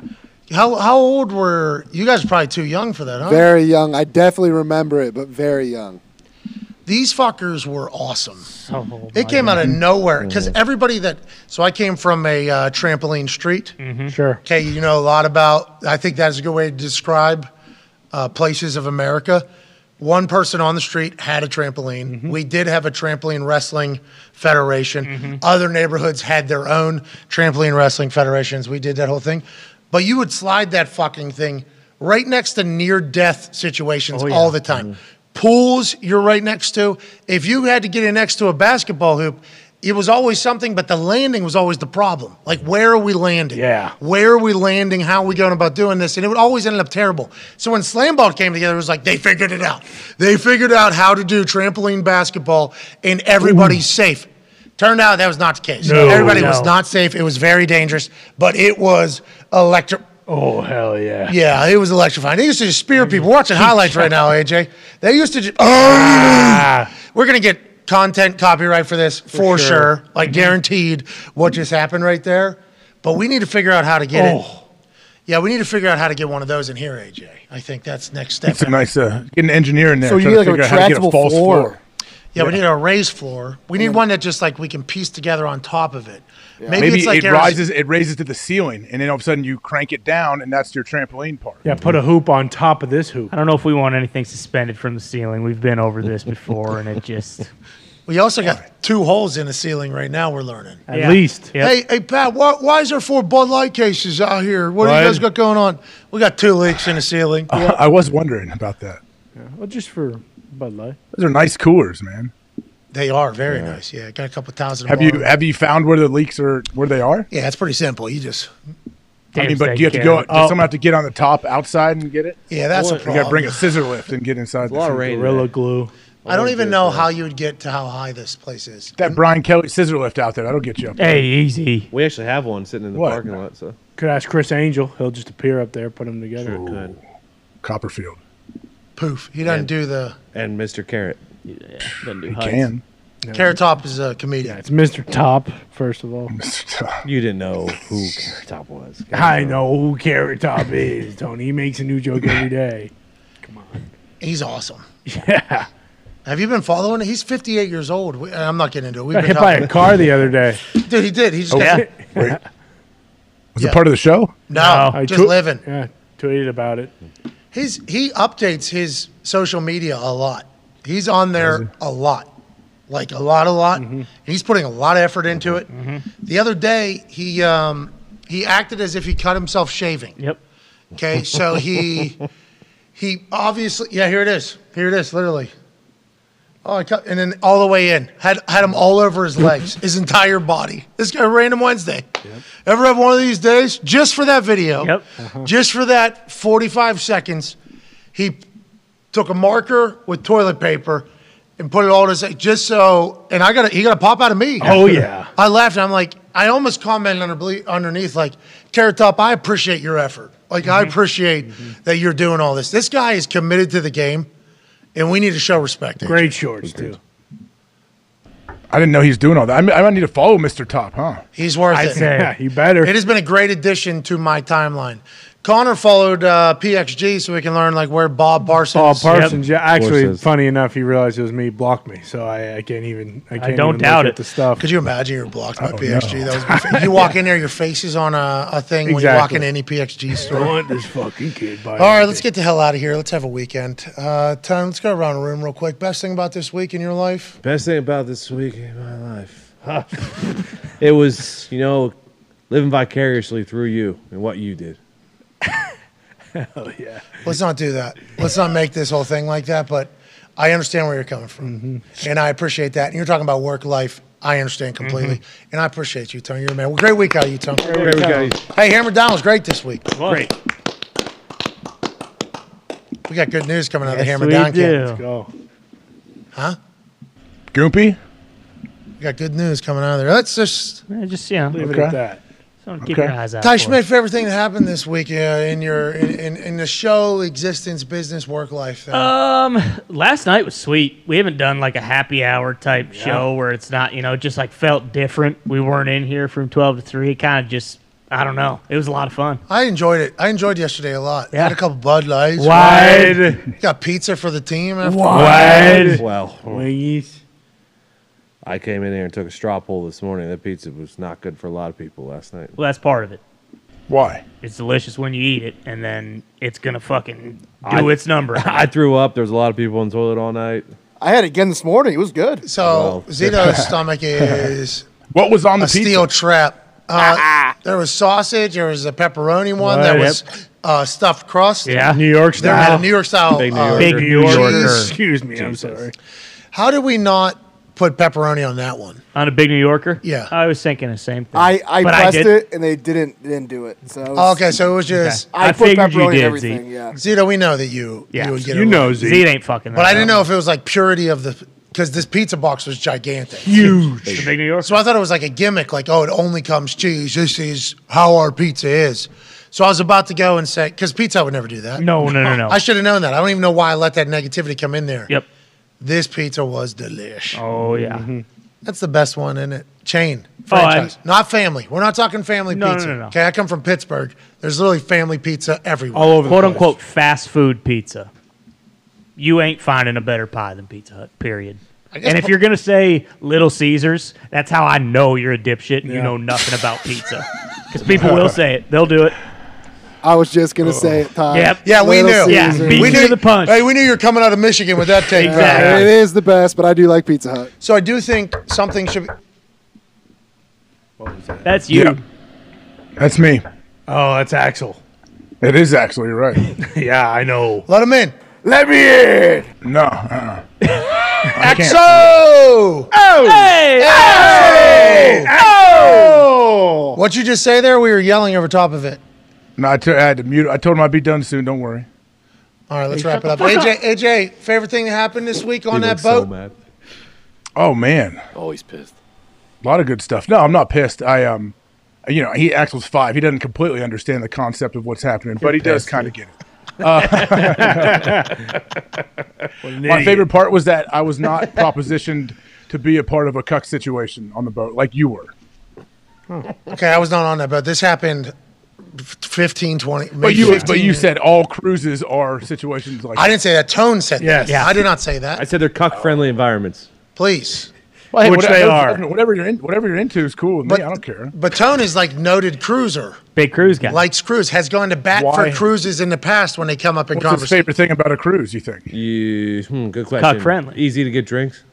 Yep. You eat, sleep, and shit and drink all in the same. Well, I actually had trouble uh, shitting too because it's all inclusive, so they're trying to clog you up, aren't Exactly. Big Yep. time with that gangster sauce. Guy's got his they? That own doesn't cruise line. clog you up. Guy is on every cruise line. When he it is on comes to Carnival, He is on Carnival. Yeah. Yeah, oh, yeah. Zito, how long did you work on a cruise? though. I was like four or five months. Zito in the bows, Yep. working. What was on he a doing again? It was like recreation, so like kid shit. Yeah. So they had like a. You working on a do- kids club? Kind of, yes. I made sure they had fun while you were guys are boozing up And I bet you love that. and cucking. Yeah. I thought the way the way Zeke talks about this, I thought he did this for years. Four or five months. do, do you know how long that would feel? Five months is ten That's a years. Five You know months how see. long- I have no idea how this be on sea. Many trips. Oh my god, that would be ten years in oh, that thing. It is very long. Five There's months. no rest. They usually do six months on, right? Three months off. Exactly. Yeah, you don't leave the boat once in those five months. It has been 15 years since I've been on a cruise though, so maybe things have changed. I heard it's way You're a cowboy now. Yeah. I don't Yeah. think yeah, I cowboys go, are to, I go to ranches and stuff. Like Yeah. light ranching, light ranching. Bingo. You and your horse got to be on land for you to enjoy As it. soon as I heard that Parker McCollum rode a fucking horse off the stage at the Houston Rodeo the night before we were golfing at that golf course, I literally said, just ranching, you know, because I learned that in Montana. That's what all the cowboys were saying. And he looked at me and goes, light ranching, light ranching. Like, Ooh, Light ranch. new term. I said, I want to let you know, I was describing like almost Light ranching's everything in nice. my life is like just ranching, just ranching. Because that's like uh, when I did that cowboy thing with the Montana State Rodeo team. They were saying, doing some ranching, just ranching, just ranching. Like that was like, oh, this is their thing. Like this is Cowboys' thing. So I kept that locked in, you know. Anytime come around said cowboy, Yep. Ranching's coming out Yep. Mhm. within the first three sentences. You know, I just want to hear. Yep. I want to get a little pop, you know, in early so they know. And I also wore uh, belt bu- the, my belt buckle from Shane Hanchey. Hell yeah. Shane Hanchey, World champion roper. world champion roper. I wore his belt buckle first. Had another show belt buckle I wore as well. So I said just ranching. He said light ranching, light ranching. I was like, Okay. I like all right, that. so that's the Okay. light ranching. That's a new one. that's a new one we're gonna use. Yeah. Like he's from Houston. sure. Though. He grew up on fucking horses, I think. Texas born. and Connor, raised. best thing happened work wise this week. Can't take anybody else's answers. Um, I'll be honest. I was gonna say watching the worst shot ever on this court was, you know, top tier from Daniel Jeremiah. Whoa. But I think it's because we talk about the NFL every day. Talking to a GM of a team, I always just think is kind of next level. It's kind of those conversations you talked about with like Rodgers and Jordan Love in the QB room, like getting to kind of pick Telesco's brain and kind of knowing how he operates. And there's a lot of different tidbits he, you, you could kind of pull from that. Like he talked about not only evaluating the team, you know, every year at the end of the season, but also like just week to week looking at the team. Like that shit, I don't even really think about. And we talk about adding so weapons, but it's just it's ridiculous. Twenty-seven nothing. They're up. Oh my Do god. you know how long he's been a GM by the way? Had- since they went to LA, right? Long time. 10 years. Yeah, Since they went to LA, I think he was the first GM over there. I think I- he was at San Diego for one year. I did not realize that. Man, I think he was in LA. He's been the the guy. Yeah. They were so close. So close. so promising. Again, this year we're going into the season. We're going to say the Chargers look really good. I'm not losing sleep over Justin Herbert's deal. Is, That mm-hmm. was a big takeaway Yeah. from me. Yep. All right. What was your big Well, takeaway yeah, yeah. from this week? Come on, what are we What talking about you? Well, Come on. AJ Hawk came back off that boat alive. Unbelievable. That's right. It's great news. I am alive. but are you living? Sometimes you get caught out, go to SeaTac, experience something live, yeah. and live a little bit. Um, there's been stories in the past these boats just get stuck at sea. That's yeah. right. There's movies about it. Yeah, or lost at sea. Bingo. No, I was talking about Poseidon, but Oh, that's that's where they get Gilligan's. Island as well. Rogue Wave that comes too. and Bermuda flips a, Triangle. flips a cruise ship Pirates, upside down. It's a too. good movie. Kurt Russell Pirates. says- Captain What's that one that Solo. Tom Hanks is? I'm the captain now. Yeah, Captain Yep. Sully. No, no, Captain Phillips. Phillips. Yeah, oh, Sully's the the pilot one. How about the seals that just drop into that thing and then they have to make a snipe in the middle of in the middle of the ocean? Oh yeah. All right, this is what we're gonna need out of you. You know how you guys got to steady your heart and all that stuff. Think your heart's gonna be okay. The problem with the steadiness is gonna be, yeah, we gotta fuck. We're in the middle of an Yeah, ocean. a lot of chop out there. They Yeah. should have brought a gyrosphere. Windy. smart. What would that have been? That would have put him up in the. It would have no uh no no bouncing. Oh, so it's like you're in the middle of two uh, suspensions almost. yeah, you're no matter what. dead center the happening. whole time. Oh, so So you it's- only got to worry about that buoyancy on that side. So it's like a good rig that they have for cameras. Yep. Steady oh, cam. yeah. Yeah. Oh, the ones that Yeah. you see of those kids running. Yeah, they should have brought a steady cam for the seals. They should have. That's right. Next time. Next time, think We're about just making that. them better. Make it a lot of Wake easier. up, Navy. I know uh, General Bob Carpenter's still out at sea. This is what you're missing, and instead you're talking to us. This is what's going down right now. There we go. Just guys being dudes, you know. Hey, it's Tom Cousineau, that headband Tom Cousineau, number one overall pick as a linebacker. Dog, Really? dog. Has, hashtag gas station ready. What does that mean? They're ready to just fight somebody at the gas station? Uh, that's a Schlegel term. I'm not exactly sure what that even means. Ready to rip Sigs. He is shredded. Huh? Who? Bob? Schlegel. Both of them. Yeah. Yeah, both look of at Bob. Some kid, some dude uh, that was working on the boat started talking deadlifting with Schlegs, and Schlegs just lit up and started talking to him about reps and how to do it, and Schlegs had the is- guy demonstrate. Yeah, I mean, he's got a Shit. six pack. Dude, Schlegs is jocked. What the hell? Oh yeah, Who's guy? Uh, Baldhead. You know his name? If you don't know his name, I don't just- know. Yeah, but he we uh, he's Bobby. Bobby knows him pretty well. Pretty jocked too. Like Pretty if jocked up. Yeah, Yeah, pretty Everyone jocked. is Jocked. on this What a cruise. jocked, guys. Is this a Yeah. jocked Ohio State cruise and there's no cucking? You're saying? I guess. I mean, who? Not not any that I saw, but you know what? That usually goes on behind closed doors, doesn't it? Very jocked cruise. Yeah, we're we're jocked at your Bach. That was my uh, big takeaway. Also, that golf round was so dumb. Yeah. Yeah, it was unbelievable. So Did you play well? I mean, I had some great shots. Yeah. I had some memorable shots. Also picked up a few holes where it was like, all right, That's going to happen. Yeah, too. that's golf. go ahead. golf. What do you want us to put on the scorecard? Uh, whatever Max is, bro. Put it on her. DNF. just right uh just right not completing a round and wait till tomorrow i'm not even gonna be here first couple holes because uh that's uh, Man told me. Fuck. it was awesome though bro it was incredible it's something i'll talk about for a long time and it was uh it was a, a good getaway but i've been doing too much of that next week we're back aren't we Hell yeah. It's a uh, big week. Yeah. what is it right before Yeah, right before free agency. Yeah, time so- to get Axe Week. Also, conference championship. I mean, March Madness is here. when Next Yeah, week, conference conference championships. Start. okay so this is when we all get into basketball Bingo. this is when we all get into college basketball it's happening is ohio state good this year Uh, no, they are not going to make the tournament. uh, iowa's good Yeah, they're going to make the tournament. Purdue's good too, right? Yep. Very good. how's, Indiana. how's west virginia I don't think they're gonna make. it. They're on the bubble right now. They're going to if they win a couple games in the uh, Big 12 tournament, they might be all right. michigan state They'll make the dance. no, they won't. Always do. Second longest streak in the NCAA. That's Izzo. I was just wondering if we had any ties to any teams that had any chance of doing anything. Now Purdue will choke again too, unfortunately. 'cause they Iowa's hot always right do. now. Indiana's team, though, right? Indiana. Uh, Yeah, they Indiana's were. Iowa beat them by about 25 at Indiana the other night. So I'd take you know take from that what you want. Dukes might but, make the uh, tournament, so that'll be fun. How are they? We got a good underdog pretty solid story. squad. This I don't care about these big schools. Who's the underdog this year? Who's the mid-major? Yeah, who's the 15 seed I'm betting on? Who's going to get hot from the three-point line and just have a bigger? Sister Betty, Sister Betty's team coming back. Have Son of a some bitch. respect, How you dude. remember? You remember when Sister Joan was fucking out there for that school in Chicago? Yeah, they're It's still definitely doing not it. Joan. Is it Joan? What is- Gene.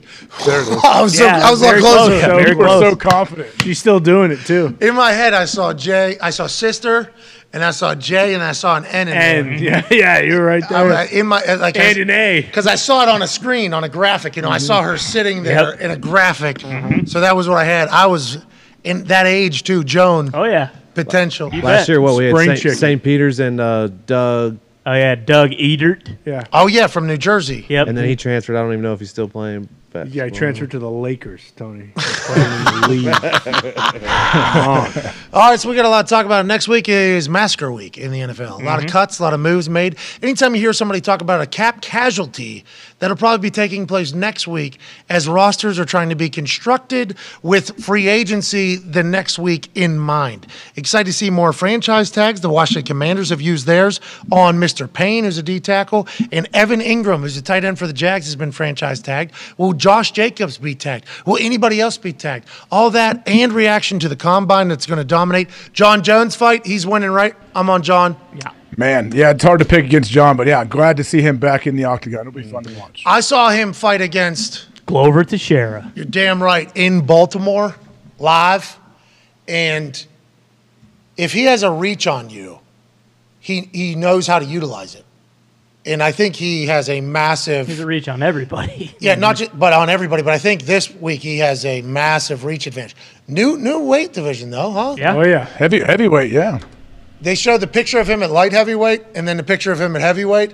It's like Jon Jones knew he was coming in heavyweight though. That's right. Sounds like he is Yeah. just a dog. Remember, older brother, obviously defensive end for uh, the Raiders, and he put Mac Jones through the ground at Sin City, through the ground in a face, uh, in a uh, stiff arm to the face, while returning a fumble recovery pick six to win the game against Patriots. That's one of his brothers. And his other brother, Arthur Jones, was a D tackle for the Ravens, won a Super Bowl, and then he came to the Colts. He was like 345, 335. Massive family. So I don't think like this is that big of a deal to go up heavy. He's literally been fighting big guys Yeah. his entire life. He was always cutting to get to 205. I think this makes his life better. He doesn't have to cut. I think he's going to do. I think this is a benefit to him personally, but I don't know enough about the fight game, AJ. Yeah, we'll see how he performs. I mean, he's gone back and forth. You see, like where he puts on a ton of muscle, like he turns into a power lifter, and now maybe he can do that all the time. This is what he looked like at light heavyweight, and then this is what he looked like at heavyweight. That'd be fun. That'd be fun. Yeah, freak. His legs are so long. He just how he everything, and he can wrestle. Like he can do it all, man. Hasn't fought in three years. Ring rust, the thing in that sport. I don't know. When you ask like fighters that, they all kind of have different answers about it. So what he got in trouble for? They don't test for anymore, or did I? Was that made up? I think one He's of the cleared, things- right? For Just one of one the yeah. them. cleared. Okay. Yep. Yeah, he's clear-minded, free. He says he feels free. Mm-hmm. I can't wait to see what he does. Yeah, it's gonna be sweet. That fight in Baltimore against Glover Teixeira. he controlled that thing, and I know that guy's a great fighter, right? Oh, yeah. He throws bombs. incredible fighter. Heavy hands. He could have ended that thing. I think, in my eyes, just these dumb eyes, like four to five different times. It felt like he was just fucking, and that might have been fucking with the guy. Hand on forehead, elbow. Mm-hmm. Yeah. Little oh bit. man, Hand on nasty legs, nasty like leg calf kicks. He does all kind of just he just wears them out. forehead. Bang. Mm-hmm. It's awesome. Elbows are crazy. Stomping guys' feet. Yeah, Yeah, and we all believe that Travis Kelce is going to dominate. That's gonna be Oh, awesome yeah. too. I just hope they That's got some good skits for him. All right, we got a great weekend. We hope you have an incredible weekend. We appreciate you for allowing us to be part of your lives. We will see you on Overreaction Monday to a lot of things. Be a friend, tell a friend, say something nice to somebody. Goodbye.